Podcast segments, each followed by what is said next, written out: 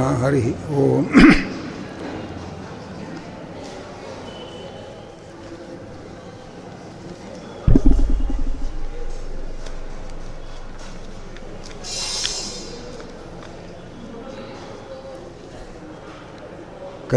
कल्याणगुणपूर्णाय दोषदूराय विष्णवे नमः श्रीप्राणनाथाय भक्ताभीष्टप्रदायिने प्रणम्य श्रीमदानन्दतीर्थादिगुरुशेखरान् काण्वोपनिषदोऽर्थानां सङ्ग्रहः क्रियते मया प्राणादेरीशितारं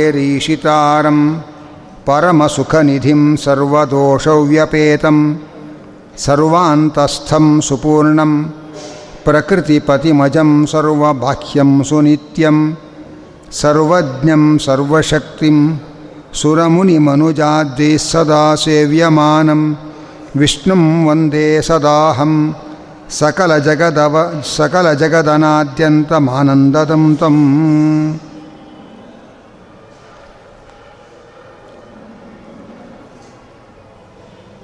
ಹರಿವಾಯು ಗುರುಗಳ ಸಂಕಲ್ಪದಂತೆ ಶ್ರೀ ರಾಘವೇಂದ್ರ ಶ್ರೀಪಾದಂಗಳವರ ಪಟ್ಟಾಭಿಷೇಕ ಮಹೋತ್ಸವದ ಪರ್ವಕಾಲದಲ್ಲಿ ಅವರ ರಚನೆಯಾದ ಗ್ರಂಥಗಳನ್ನು ಚಿಂತನೆ ಮಾಡುವಂತಹ ಒಂದು ಭಾಗ್ಯ ಪರಮಪೂಜ್ಯ ಶ್ರೀಗಳವರ ಅನುಗ್ರಹದಿಂದ ಒದಗಿ ಬಂದಿದೆ. ರಾಘವೇಂದ್ರ ಸ್ವಾಮಿಗಳು ಮಾಡಿದ ದೊಡ್ಡ ಉಪಕಾರ ಅಂತಂದರೆ ವಿಸ್ತಾರವನ್ನು ಸಂಗ್ರಹಿಸಿಕೊಟ್ಟದ್ದು ಸಂಗ್ರಹದಲ್ಲಿ ಅಡಗಿರುವ ವಿಸ್ತಾರವನ್ನು ತಿಳಿಸಿಕೊಡೋದು. ಈ ಎರಡು ಕಾರ್ಯಕ್ರಮ ಅವರ ಎಲ್ಲ ಗ್ರಂಥಗಳಲ್ಲಿ ಕಾಣುತ್ತೇವೆ.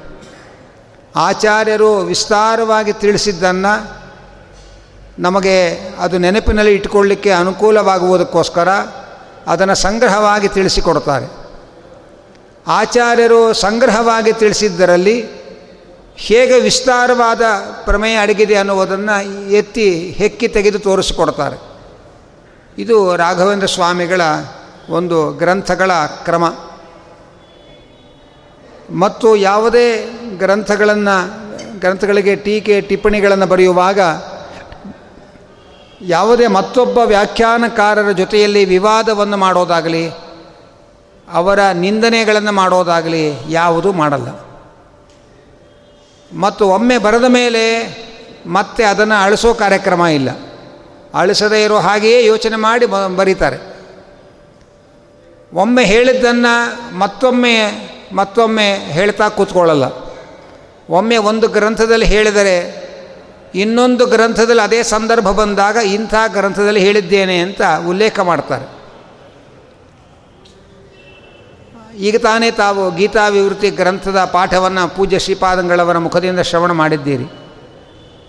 ಆಚಾರ್ಯರು ಎರಡು ಗ್ರಂಥಗಳಿಂದ ಗೀತೆಯ ಅರ್ಥವನ್ನು ನಮಗೆ ವಿವರಿಸಿಕೊಟ್ಟಿದ್ದಾರೆ. ಜಯತೀರ್ಥರು ಎರಡು ಗ್ರಂಥಕ್ಕೂ ಟೀಕೆಯನ್ನು ಬರೆದಿದ್ದಾರೆ. ಅದಕ್ಕೆ ರಾಘವೇಂದ್ರ ಸ್ವಾಮಿಗಳು ಕೂಡ ಟಿಪ್ಪಣಿಯನ್ನು ಬರೆದಿದ್ದಾರೆ. ಆದರೆ ಅದೆಲ್ಲ ಸೇರಿ ಓದಿದ ಮೇಲೂ ಕೂಡ ಭಗವದ್ಗೀತೆಯ ಪ್ರತಿ ಶ್ಲೋಕದ ಪ್ರತಿ ಪದದ ಅರ್ಥಗಳನ್ನು ತಿಳಿದುಕೊಳ್ಳೋದಕ್ಕೆ ಕಷ್ಟ ಆಗತ್ತೆ. ಯಾಕೆಂದರೆ ಎಲ್ಲಿ ವಿವಾದಗಳಿದೆ, ಎಲ್ಲಿ ಗೊಂದಲಗಳಿದೆ, ಅಂಥ ಕಡೆಯಲ್ಲಿ ಮಾತ್ರ ಆಚಾರ್ಯರು ಭಾಷ್ಯವನ್ನು ಬರ್ಕೊಂಡು ಹೋಗ್ತಾರೆ. ಪ್ರತಿ ಶ್ಲೋಕಕ್ಕೂ ಅವರು ಭಾಷ್ಯವನ್ನು ಬರೆಯೋದಿಲ್ಲ. ಹಾಗಾಗಿ ಅವರು ವ್ಯಾಖ್ಯಾನಿಸಿದ ಶ್ಲೋಕ, ಅವರು ವ್ಯಾಖ್ಯಾನಿಸದೇ ಬಿಟ್ಟ ಶ್ಲೋಕ ಎಲ್ಲ ಶ್ಲೋಕಗಳ ಪ್ರತಿಪದಗಳ ಅರ್ಥಗಳನ್ನು ತಿಳಿದುಕೊಳ್ಬೇಕಾಗಿದ್ದರೆ ರಾಘವೇಂದ್ರ ಸ್ವಾಮಿಗಳ ಗೀತಾಭಿವೃತ್ತಿಯ ಉಪಕಾರ ಮಹೋನ್ನತವಾಗಿದೆ. ಅದರಂತೆ ಬ್ರಹ್ಮಸೂತ್ರಗಳಿಗೆ ಆಚಾರ್ಯರೇ ನಾಲ್ಕು ಬಗೆಯಾದ ಗ್ರಂಥವನ್ನು ಬರೆದರು. ಅದಕ್ಕೆ ಟೀಕಾ ಟಿಪ್ಪಣಿಗಳ ವಿಸ್ತಾರ ಇದೆ.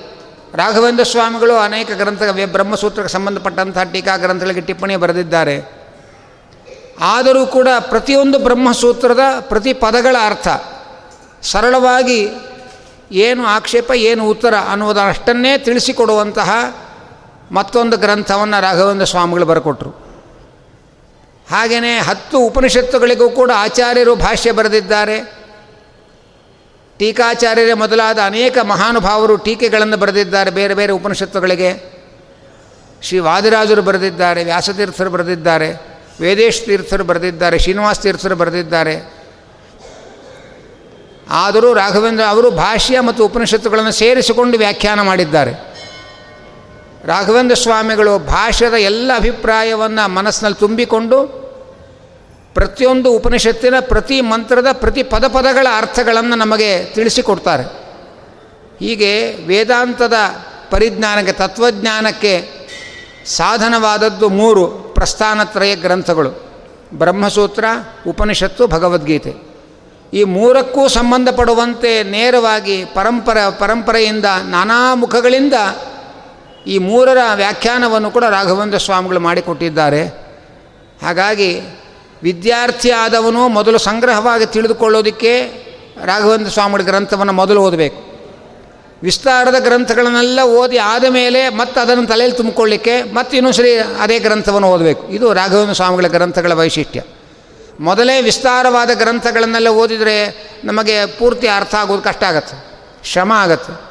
ಅದಕ್ಕೆ ಮೊದಲು ಇವರ ಗ್ರಂಥವನ್ನು ಓದಿಕೊಂಡ್ರೆ ಒಂದು ಅಭಿಪ್ರಾಯ ನಮಗೆ ಅರ್ಥ ಆಗತ್ತೆ.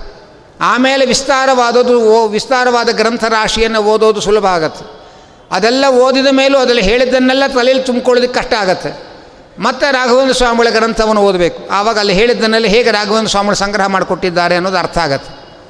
ಹೀಗೆ ಆರಂಭದಲ್ಲೂ ಓದಬೇಕಾದ ಗ್ರಂಥ, ಕೊನೆಯಲ್ಲೂ ಓದಬೇಕಾದ ಗ್ರಂಥ, ಹೀಗೆ ರಾಘವೇಂದ್ರ ಸ್ವಾಮಿಗಳ ಉಪಕಾರ ಅನನ್ಯವಾಗಿದೆ. ಉಪನಿಷತ್ತುಗಳಿಗೆ ವ್ಯಾಖ್ಯಾನ ಮಾಡುವಾಗ ಬರೇ ವ್ಯಾಖ್ಯಾನ ಮಾಡಿ ಮುಗಿಸಲ್ಲ ಅವರು. ಆ ಉಪನಿಷತ್ತಿನ ಅರ್ಥವನ್ನು ನಿರ್ಣಯಿಸುವಂತಹ ಬ್ರಹ್ಮಸೂತ್ರಗಳನ್ನು ತೋರಿಸಿಕೊಡ್ತಾರೆ. ಮತ್ತು ಈ ಉಪನಿಷತ್ತಿನ ವಿಚಾರವನ್ನು ಹೇಳ್ತಕ್ಕ ಬೇರೆ ಬೇರೆ ಉಪನಿಷತ್ತುಗಳ ಮಂತ್ರಗಳನ್ನು ಉಲ್ಲೇಖ ಮಾಡ್ತಾರೆ, ತಿಳಿಸಿಕೊಡ್ತಾರೆ. ಮತ್ತು ಹೇಗೆ ಅನ್ವಯ ಮಾಡಬೇಕು ಅನ್ನೋದು ಅನ್ವ, ಅನ್ವಯ ಕ್ರಮವನ್ನು ತಿಳಿಸಿಕೊಟ್ಟು ಅನೇಕ ಮುಖಗಳ ಪ್ರಮೇಯಗಳನ್ನು ನಮಗೆ ಪರಿಚಯಿಸಿಕೊಡ್ತಾರೆ. ಭಾಷ್ಯದಲ್ಲಿ ಹೇಳಿರತಕ್ಕಂತಹ ಅನೇಕ ಅರ್ಥಗಳನ್ನು ಹೇಳೋದಲ್ಲದೇ ಒಂದೇ ಮಂತ್ರಕ್ಕೆ ಆಚಾರ್ಯರು ಉಪನಿಷತ್ ಭಾಷೆಯಲ್ಲಿ ಒಂದು ರೀತಿಯ ಅರ್ಥವನ್ನು ಹೇಳಿರ್ತಾರೆ. ಬೇರೆ ಗ್ರಂಥದಲ್ಲಿ ಇನ್ನೊಂದು ರೀತಿಯ ಅರ್ಥವನ್ನು ಅದೇ ಮಂತ್ರಕ್ಕೆ ಹೇಳಿರ್ತಾರೆ. ರಾಘವೇಂದ್ರ ಸ್ವಾಮಿಗಳು ಆ ಅರ್ಥವನ್ನು ನಮಗಿಲ್ಲಿ ತಂದು ತೋರಿಸಿಕೊಡ್ತಾರೆ. ನೋಡಿ, ಈ ಗ್ರಂಥಕ್ಕೆ ಇಲ್ಲಿ ಈ ಈ ಮುಖವಾದ ಅರ್ಥವನ್ನು ಆಚಾರ್ಯರು ವಿವರಿಸಿದ್ದಾರೆ. ಮತ್ತೊಂದು ಗ್ರಂಥದಲ್ಲಿ ಇದಕ್ಕೆ ಇನ್ನೂ ಒಂದು ರೀತಿಯ ಅರ್ಥವನ್ನು ಆಚಾರ್ಯರು ಹೇಳ್ತಾರೆ ಅಂತ ಅದನ್ನು ನಮಗಿಲ್ಲಿ ನೆನಪಿಗೆ ತಂದು ಕೊಡ್ತಾರೆ. ಹೀಗೆ ರಾಘವೇಂದ್ರ ಸ್ವಾಮಿಗಳ ಗ್ರಂಥದ ಒಂದು ಮಹನೀಯತೆ, ಮಾನ್ಯತೆ ಅತ್ಯಂತ ಅಪೂರ್ವವಾದದ್ದು ಅನ್ನುವುದನ್ನು ನಾವು ತಿಳ್ಕೊಳ್ಬೇಕು. ಎಷ್ಟೇ ರಾಘವೇಂದ್ರ ಸ್ವಾಮಿಗಳ ಗ್ರಂಥವನ್ನು ಆಗಲಿ ಯಾವುದೇ ಗ್ರಂಥವನ್ನು ಎಷ್ಟೇ ಹೊಗಳಿದರೂ ಕೂಡ ಅದು ನಿಮಗೆಲ್ಲರಿಗೂ ಅನುಭವ ಆಗಬೇಕಾಗಿದ್ದರೆ ನೀವು ನೀವೇ ಆ ಗ್ರಂಥವನ್ನು ಓದಿ ಆನಂದ ಪಡಬೇಕು. ಸಕ್ಕರೆ ಬಗ್ಗೆ ಮೂರು ದಿವಸ ಸೆಮಿನಾರ್ ಮಾಡಬಹುದು.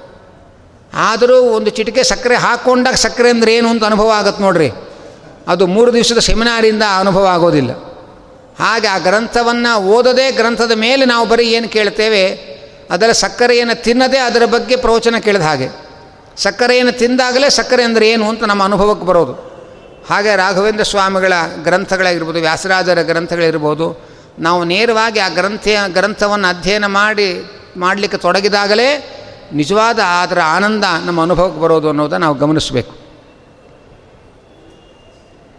ಬೃಹದಾರಣ್ಯಕ ಉಪನಿಷತ್ತಿನ ಖಂಡಾರ್ಥದ ಬಗ್ಗೆ, ಅದು ಮೂರನೇ ಅಧ್ಯಾಯದ ಖಂಡಾರ್ಥದ ಬಗ್ಗೆ ಸ್ವಲ್ಪ ಮಾಹಿತಿಯನ್ನು ಇವತ್ತು ನಿಮ್ಮ ಜೊತೆಯಲ್ಲಿ ಹಂಚಿಕೊಳ್ಳುವ ಒಂದು ಅವಕಾಶವನ್ನು ಕೊಟ್ಟಿದ್ದಾರೆ. ಆರಂಭದಲ್ಲಿ ಎಲ್ಲಿ ಯಾವುದೇ ಉಪನಿಷತ್ತನ್ನು ಅಧ್ಯಯನ ಮಾಡಬೇಕಾದರೆ ಆ ಉಪನಿಷತ್ತಿನ ಋಷಿಗಳು ಯಾರು, ಆ ಉಪನಿಷತ್ತಿನಿಂದ ಪ್ರತಿಪಾದ್ಯ ದೇವತೆ ಯಾರು, ಉಪನಿಷತ್ತಿನಲ್ಲಿ ಬಳಸಿರುವ ಮಂತ್ರಗಳ ಛಂದಸ್ಸಿನ ದೇವತೆಗಳು ಯಾರು ಇದನ್ನೆಲ್ಲ ತಿಳಿದುಕೊಂಡು ಆ ಉಪನಿಷತ್ತಿನ ಅಧ್ಯಯನವನ್ನು ಮಾಡಬೇಕು. ಯಾಕೆ ಉಪನಿಷತ್ತು ಅಂದರೆ ಅದು ವೇದ, ವೈದಿಕ ಸಾಹಿತ್ಯ ಅದು. ಅದನ್ನು ಕಂಡುಕೊಂಡಂತಹ ಋಷಿಗಳನ್ನು ಸ್ಮರಣೆ ಮಾಡಿದರೆ ಅವರು ನಮಗೆ ಅನುಗ್ರಹ ಮಾಡಿ ಆ ಮಂತ್ರದ ಅರ್ಥಗಳು ಹೊಳೆಯುವಂತೆ ಮಾಡ್ತಾರೆ.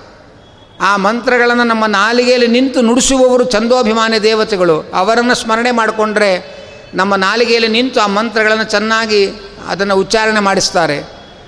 ಆ ಪ್ರತಿಪಾದ್ಯ ದೇವತೆಯನ್ನು ನೆನೆದುಕೊಂಡು ಆ ಮಂತ್ರವನ್ನು ಅಧ್ಯಯನ ಮಾಡಿದರೆ ಆ ಮಂತ್ರ ಪ್ರತಿಪಾದ್ಯನಾದ ಭಗವಂತ ನಮ್ಮ ಹೃದಯದಲ್ಲಿ ಬಂದು ಕೂತ್ಕೊಳ್ತಾನೆ.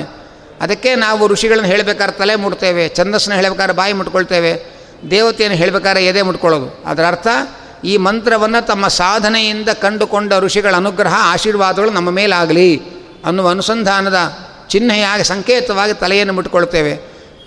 ಇಲ್ಲಿ ಬಳಸಿರುವ ಛಂದಸ್ಸಿನ ದೇವತೆಗಳು ನಮ್ಮ ನಾಲಿಗೆಯಲ್ಲಿ ನಿಂತು ಸರಿಯಾಗಿ ಮಂತ್ರಗಳನ್ನು ಉಚ್ಚಾರಣೆ ಮಾಡಿಸಲಿ ಅಂತ ಅನುಸಂಧಾನದ ಜೊತೆಯಲ್ಲಿ ಬಾಯಿಯನ್ನು ಮುಟ್ಕೊಳ್ತೇವೆ. ಈ ಮಂತ್ರದಿಂದ ಪ್ರತಿಪಾದ್ಯನಾದ ಭಗವಂತ ನಮ್ಮ ಹೃದಯದಲ್ಲಿ ಬಂದು ಕೂತ್ಕೊಳ್ಳಿ ಅಂತೇಳಿ ಹೃದಯವನ್ನು ಮುಟ್ಕೊಳ್ತೇವೆ. ಇದು ಅದರ ಸಾಂಕೇತಿಕವಾದ ಕ್ರಮಗಳು. ಹಾಗೆ ಆಚಾರ್ಯರು ಎಲ್ಲ ಉಪನಿಷತ್ತಿನ ಆರಂಭದಲ್ಲಿ ಆ ಉಪನಿಷತ್ತಿನ ಋಷಿ ದೇವತೆಗಳನ್ನು ಹೇಳ್ತಾರೆ. ಇದರಲ್ಲಿ ಯಥಾ ತುಷ್ಟಾವ ಲಕ್ಷ್ಮೀಶಂ ಸರ್ಗಾದೌ ಚತುರಾನನಃ ತಥಾ ಜಗಾದ ಸೂರ್ಯಾಯ ಯಾಜ್ಞವಲ್ಕ್ಯಾಯ ಸೋಬ್ರವೀತ್ ವಾಜಿರೂಪೇಣ ಸೂರ್ಯೇಣ ಪ್ರೋಕ್ತಂ ವಾಜಸನೇಯಕಂ ಕಣ್ವಾಯ ಯಾಜ್ಞವಲ್ಕ್ಯೋದಾತ್ ಕಾಣ್ವಂತೇನ ಪ್ರಕೀರ್ತಿತಂ ಇತಿ ವಾರಾಹೇ. ಸೃಷ್ಟಿಯ ಆದಿಯಲ್ಲಿ ಚತುರ್ಮುಖ ಬ್ರಹ್ಮದೇವರು ಭಗವಂತನನ್ನು ಸ್ತೋತ್ರ ಮಾಡಿದ ಮಂತ್ರಗಳೇ ಈ ಬೃಹದಾರಣ್ಯಕ ಉಪನಿಷತ್ತು. ತಾನು ಹೇಗೆ ಸ್ತೋತ್ರ ಮಾಡಿದ್ದಾರೆ ಬ್ರಹ್ಮದೇವರು, ಅದನ್ನು ಹಾಗೆ ಸೂರ್ಯನಿಗೆ ಉಪದೇಶ ಮಾಡಿದ್ದಾರೆ. ಆ ಸೂರ್ಯ ಕುದುರೆಯ ರೂಪದಿಂದ ತಾನು ಕೇಳಿದ ಉಪನಿಷತ್ತನ್ನು ಯಾಜ್ಞವಲ್ಕ್ಯರಿಗೆ ಉಪದೇಶ ಮಾಡಿದ್ದಾರೆ. ಕುದುರೆಯ ಕುದುರೆಗೆ ವಾಜಿ ಅಂತ ಹೆಸರು. ಕುದುರೆಯ ರೂಪದಿಂದ ಉಪದೇಶ ಮಾಡಿದ್ರಿಂದ ಈ ಉಪನಿಷತ್ತಿಗೆ ವಾಜಸೇನೇಯಕ ಅಂತಲೂ ಒಂದು ಹೆಸರಿದೆ. ಮತ್ತು ಆ ಯಾಜ್ಞವಲ್ಕರಿಂದ ಶ್ರವಣ ಯಾಜ್ಞವಲ್ಕರು ತಾವು ಶ್ರವಣ ಮಾಡಿದ ಉಪನಿಷತ್ತನ್ನು ಕಣ್ವ ಋಷಿಗಳಿಗೆ ಉಪದೇಶ ಮಾಡಿದರು. ಆದ್ದರಿಂದ ಇದಕ್ಕೆ ಕಾಣುವ ಉಪನಿಷತ್ತು ಅಂತಲೂ ಕರೀತಾರೆ.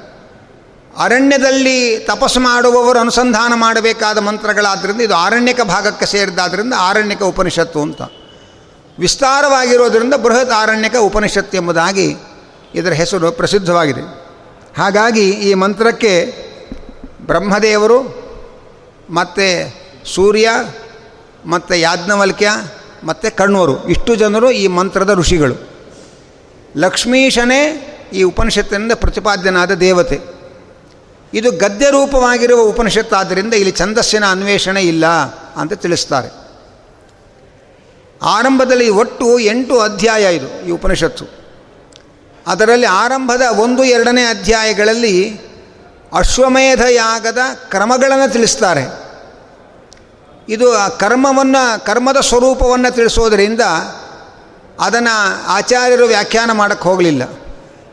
ಮೂರನೇ ಅಧ್ಯಾಯದಲ್ಲಿ ಅಶ್ವಮೇಧ ಯಾಗ ಮಾಡತಕ್ಕಂಥವರು ಅಶ್ವದಲ್ಲಿ ಅನುಸಂಧಾನ ಮಾಡಬೇಕಾದ ಬ್ರಹ್ಮವಿದ್ಯೆಯನ್ನು ಉಪದೇಶ ಮಾಡುತ್ತೆ. ಆ ಬ್ರಹ್ಮವಿದ್ಯೆಯನ್ನು ಉಪದೇಶ ಮಾಡೋದರಿಂದ ಮೂರನೇ ಅಧ್ಯಾಯದಿಂದ ಆಚಾರ್ಯರು ಇದಕ್ಕೆ ವ್ಯಾಖ್ಯಾನವನ್ನು ಬರಿತಾ ಹೋಗ್ತಾ ಇದ್ದಾರೆ ಭಾಷೆಯನ್ನು ಬರಿತಾ ಇದ್ದಾರೆ. ಈಗ ಒಟ್ಟು ಎಂಟು ಅಧ್ಯಾಯಗಳಲ್ಲಿ ಆರಂಭದ ಎರಡು ಅಧ್ಯಾಯಗಳು ಅಶ್ವಮೇಧ ಯಾಗದ ಬಗ್ಗೆ ಮಾಹಿತಿಗಳನ್ನು ಕೊಡ್ತಕ್ಕಂಥದ್ದು. ಆ ಕರ್ಮಾಚರಣೆಯನ್ನು ಮಾಡಿ ಅಂತಃಕರಣ ಶುದ್ಧ ಆದವನು ಆ ಅಶ್ವಮೇಧದಲ್ಲಿ ತಾನು ಅನುಸಂಧಾನ ಮಾಡಬೇಕಾದ ಬ್ರಹ್ಮವಿದ್ಯೆಯನ್ನು ತಿಳ್ಕೊಳ್ಬೇಕು. ಆ ಬ್ರಹ್ಮವಿದ್ಯೆಯನ್ನು ತಿಳಿಸ್ತಕ್ಕಂಥದ್ದು ಮೂರನೇ ಅಧ್ಯಾಯ. ಆದ್ದರಿಂದ ಮೂರನೇ ಅಧ್ಯಾಯದಿಂದ ಆಚಾರ್ಯರು ಭಾಷ್ಯವನ್ನು ಬರಿತಾ ಇದ್ದಾರೆ. ಇಲ್ಲಿ ಈ ಅಶ್ವಮೇಧ ಅಂತ ಏನಿದೆ, ಕುದುರೆ ಇದೆ. ಅಶ್ವಮೇಧದ ಕುದುರೆಯ ಅವಯವಗಳಲ್ಲಿ ಭಗವಂತನ ಅನೇಕ ರೂಪಗಳನ್ನು ಚಿಂತನೆ ಮಾಡಬೇಕು. ಮೊದಲನೇದಕ್ಕೆ ಅಶ್ವಬ್ರಾಹ್ಮಣ ಅಂತಲೇ ಹೆಸರಿದಕ್ಕೆ ಅಶ್ವಸ್ವರೂಪಿಯ ಬ್ರಹ್ಮದೇವರು ಅಶ್ವದ ರೂಪವನ್ನು ಪಡೆದರು. ಕುದುರೆಯ ರೂಪದಿಂದ ಬ್ರಹ್ಮದೇವರು ಕುದುರೆಯ ರೂಪದ ಜನಾರ್ದನನಿಂದ ಹುಟ್ಟಿದ್ದಾರೆ. ಅಶ್ವರೂ ಅಶ್ವಸ್ವರೂಪೋ ಬ್ರಹ್ಮಾಭೂತ್ ಅಶ್ವರೂಪ ಜನಾರ್ದನಾತ್. ತತ್ರ ಸನ್ನಿಹಿತೋ ವಿಷ್ಣು ಅಶ್ವ ಅಶ್ವತ್ಥ ಸ್ವಯಂ ಪ್ರಭು. ಅಶ್ವರೂಪ ಸ್ವಯಂ ಪ್ರಭು. ತಯೋಶ್ಚ ಪ್ರತಿಮಾ ಮೇಧ್ಯ ಯಥೋ ಅಶ್ವೋಯಂ ಶ್ರುತೌ ಶ್ರುತಃ ಅಶ್ವಸ್ವರೂಪಿಯಾದ ಜನಾರ್ದನನಿಂದ ಅಶ್ವರೂಪದ ಚತುರ್ಮುಖ ಬ್ರಹ್ಮದೇವರು ಹುಟ್ಟಿದ್ದಾರೆ. ಆ ಬ್ರಹ್ಮದೇವರಲ್ಲಿ ಭಗವಂತ ಸನ್ನಿಹಿತನಾಗಿದ್ದಾನೆ ಕುದುರೆಯ ರೂಪದಿಂದ. ಹಾಗಾಗಿ ಈ ಕುದುರೆ ಏನಿದೆ, ಅಶ್ವಮೇಧಕ್ಕೆ ಬಳಸುವ ಕುದುರೆ, ಅದು ಉಚ್ಚೈಶ್ರವಸ್ ಎಂಬ ಕುದುರೆ ಅಂತ ಪ್ರಮಾಣದಲ್ಲಿ ತಿಳಿಸ್ತಾರೆ. ಆ ಕುದುರೆಯಲ್ಲಿ ಅಶ್ವರೂಪದ ಭಗವಂತ ಮತ್ತು ಅಶ್ವರೂಪದ ಬ್ರಹ್ಮದೇವರ ಸನ್ನಿಧಾನ ಇದೆ ಅಂತ ಚಿಂತನೆ ಮಾಡಬೇಕು. ಹಾಗೆ ಅಂತ ಹೇಳ್ತಾರೆ. ಮತ್ತು ಆ ಕುದುರೆಯ ಅಂಗಾಂಗಗಳಲ್ಲಿ ಅನೇಕ ದೇವತೆಗಳ ಸನ್ನಿಧಾನವನ್ನು ಉಪನಿಷತ್ತು ವರ್ಣನೆ ಮಾಡುತ್ತೆ. ಆ ಕುದುರೆಯ ಕೆನೆಯುವ ಶಬ್ದದಿಂದ ಹಿಡಿದು, ಅದು ವಿಸರ್ಜನೆ ಮಾಡುವ ಮಲಮೂತ್ರಗಳಿಂದ ಹಿಡಿದು, ಅದರ ದೇಹದ ಒಂದೊಂದು ಅಂಗಾಂಗಗಳಲ್ಲೂ ಅನೇಕ ದೇವತೆಗಳ ಸನ್ನಿಧಾನವನ್ನು ಉಪನಿಷತ್ತು ವರ್ಣನೆ ಮಾಡ್ತಾ ಇದೆ.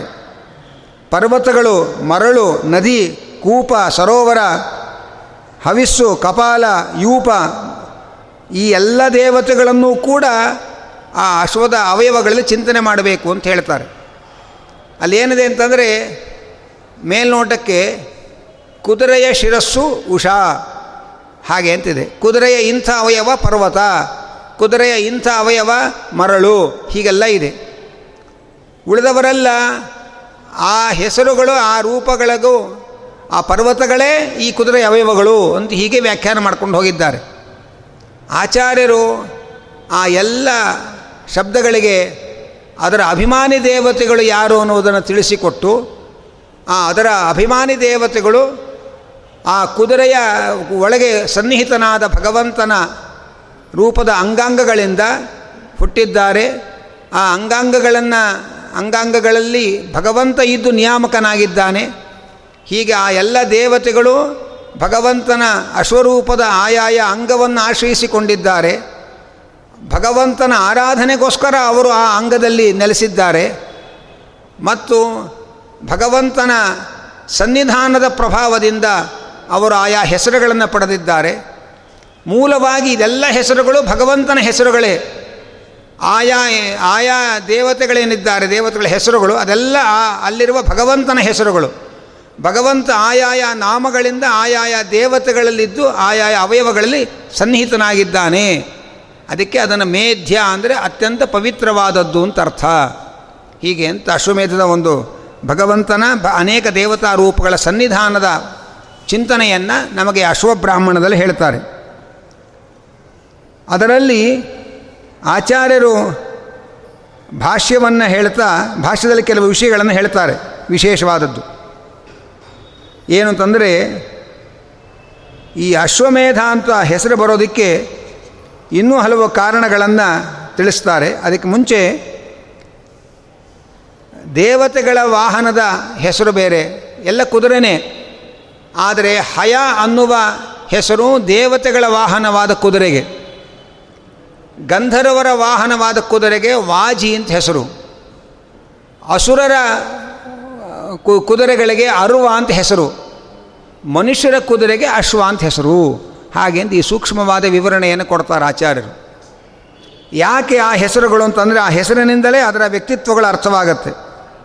ಏನು ಅಂತಂದರೆ ದೇವತೆಗಳ ವಾಹನವಾದ ಕುದುರೆ ಶತ್ರುಗಳ ಮೇಲೆ ಮುನ್ನುಗ್ಗಿ ಆಕ್ರಮಣ ಮಾಡುವಂತಹ ಸಾಮರ್ಥ್ಯವನ್ನು ಪಡೆದದ್ದು. ಆದ್ದರಿಂದ ಹಂತುಂ ಯಾತಿ ಇತಿ ಹಯಃ. ಅಂದರೆ ಶತ್ರುಗಳನ್ನು ಸದೆಬಡಿಲಿಕ್ಕೆ ಅವರ ಮೇಲೆ ಮುನ್ನುಗ್ಗುವ ವೇಗ ಸಾಮರ್ಥ್ಯಗಳನ್ನು ಪಡೆದದ್ದಾದ್ದರಿಂದ ದೇವತೆಗಳು ಬಳಸುವ ದೇವತೆಗಳ ವಾಹನವಾದ ಕುದುರೆಗಳಿಗೆ ಹಯ ಅಂತ ಹೆಸರು. ಹಾಗೆ ಅಂತ ಹೇಳ್ತಾರೆ. ಅಲ್ಲಿಂದ ಗಂಧರ್ವರು ಬಳಸುವ ವಾಹನವಾದ ಕುದುರೆಗೆ ವಾಜಿ ಅಂತ ಹೆಸರು. ಯಾಕೆಂದರೆ ವಾಜ ಅಂದರೆ ಯುದ್ಧ. ಯುದ್ಧಕ್ಕೋಸ್ಕರ ಇರತಕ್ಕ ಕುದುರೆಗಳಾದ್ದರಿಂದ ಅದಕ್ಕೆ ವಾಜಿ ಅಂತ ಹೆಸರು. ಅದೇನು ದೇವತೆಗಳು ಯುದ್ಧ ಮಾಡಲ್ವಾ? ಹಾಗೆಂತಂದರೆ ಗಂಧರ್ವರು ದೇವತೆಗಳ ಭೃತ್ಯರು. ಹಾಗಾಗಿ ದೇವತೆಗಳ ಪರವಾಗಿ ಮೊದಲು ಗಂಧರ್ವರು ಹೋರಾಟ ಮಾಡ್ತಾರಂತೆ. ಗಂಧರ್ವರ ಕೈಯಲ್ಲಿ ಆಗದೇ ಹೋದ ಮೇಲೆ ದೇವತೆಗಳು ಬಂದು ಹೋರಾಟ ಮಾಡ್ತಾರೆ. ಆದ್ದರಿಂದ ಯಾವಾಗಲೂ ದೇವತೆಗಳ ಪರವಾಗಿ ನಿಂತು ಯುದ್ಧ ಮಾಡೋದೇ ಅವರ ಕೆಲಸ, ಗಂಧರ್ವರ ಕೆಲಸ. ಆದ್ದರಿಂದ ಯಾವಾಗಲೂ ಯುದ್ಧ ಸನ್ನದ್ಧವಾಗೇ ಇರತಕ್ಕಂಥ ಕುದುರೆಗಳವರು. ಯಾಕೆಂದರೆ ಅವರು ಇಚ್ಛೆ ಬಂದಾಗ ಅಲ್ಲ. ದೇವತೆಗಳ ಅಧೀನರಾದ್ದರಿಂದ ದೇವತೆಗಳು ಹೇಳಿದಾಗಲೆಲ್ಲ ಅವರು ಅವರ ಪರವಾಗಿ ಯುದ್ಧ ಮಾಡಬೇಕಾಗತ್ತೆ. ಹಾಗಾಗಿ ಯಾವಾಗಲೂ ದೇವತೆಗಳ ಅಧೀನರಾಗಿ ಯುದ್ಧ ಸನ್ನದ್ಧವಾದ ಕುದುರೆಯನ್ನು ಹೊಂದಿರೋದರಿಂದ ಅವರ ಕುದುರೆಗಳಿಗೆ ವಾಜಿ ಅಂತ ಹೆಸರು. ಅನಂತರ ಅಸುರರ ಕುದುರೆಗಳಿದೆ. ಅಸುರರ ಕುದುರೆಗಳು ಬಹಳ ವೇಗಶಾಲಿ ಅದು.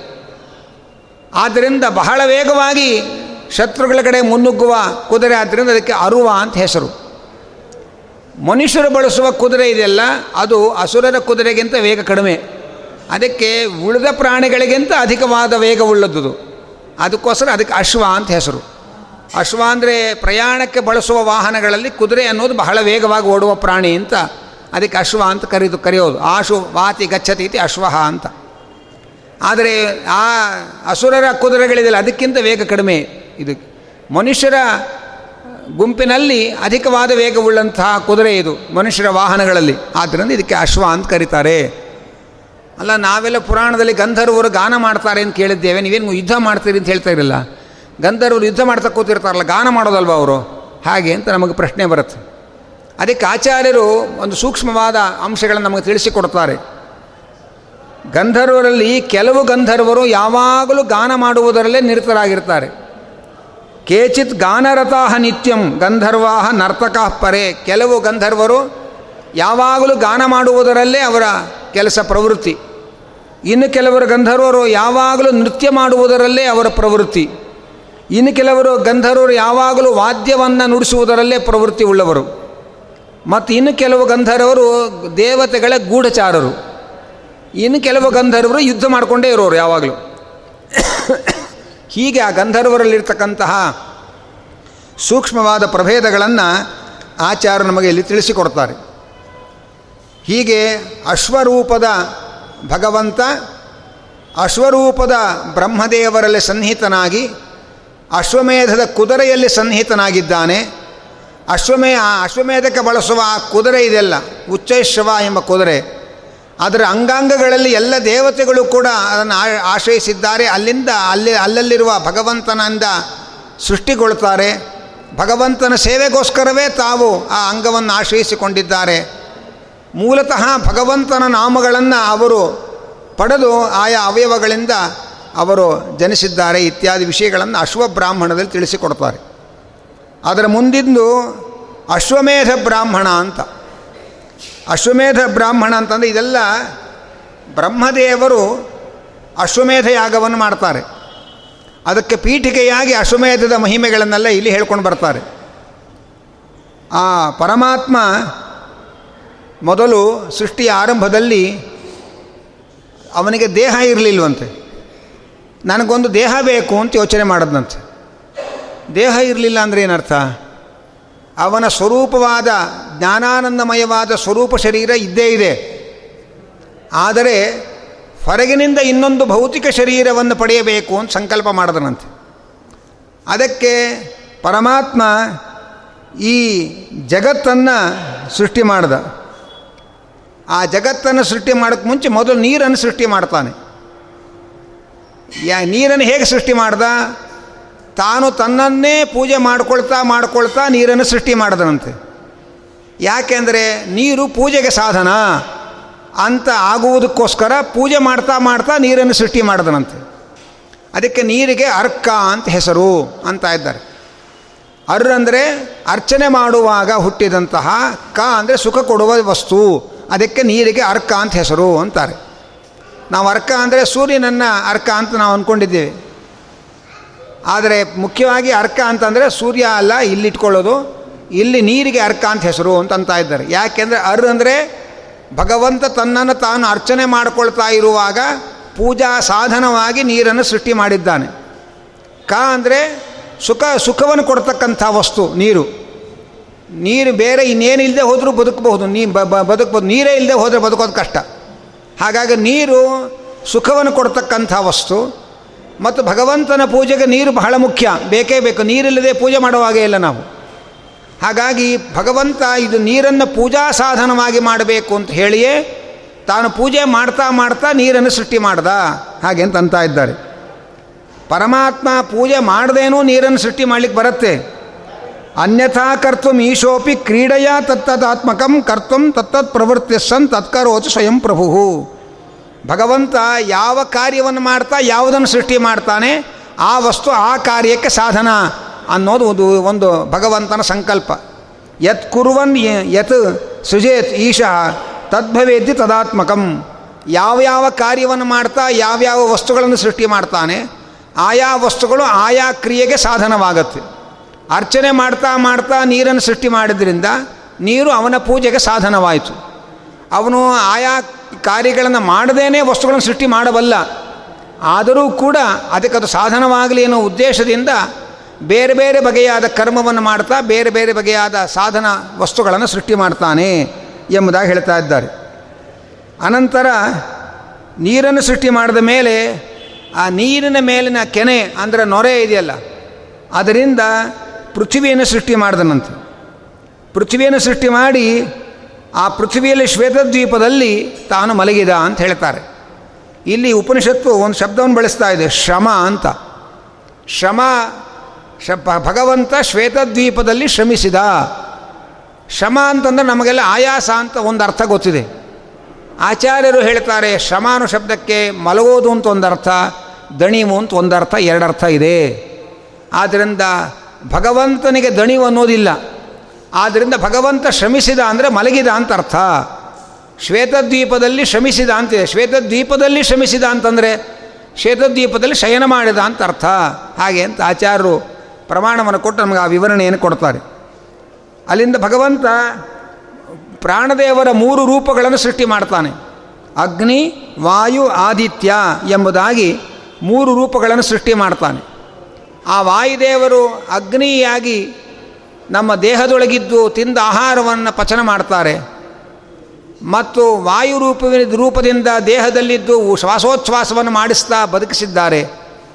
ಆದಿತ್ಯನಲ್ಲಿದ್ದುಕೊಂಡು ಸೌರಶಕ್ತಿಯ ಮೂಲಕ ನಮ್ಮ ಆರೋಗ್ಯವನ್ನು ಕಾಪಾಡ್ತಾ ಇದ್ದಾರೆ. ಅದೇ ಮತ್ತು ನಮ್ಮ ಕಣ್ಣಿನಲ್ಲೂ ಆದಿತ್ಯ ರೂಪದಿಂದ ಇದ್ದುಕೊಂಡು ಪದಾರ್ಥಗಳ ಜ್ಞಾನವನ್ನು ಉಂಟು ಮಾಡ್ತಾರೆ.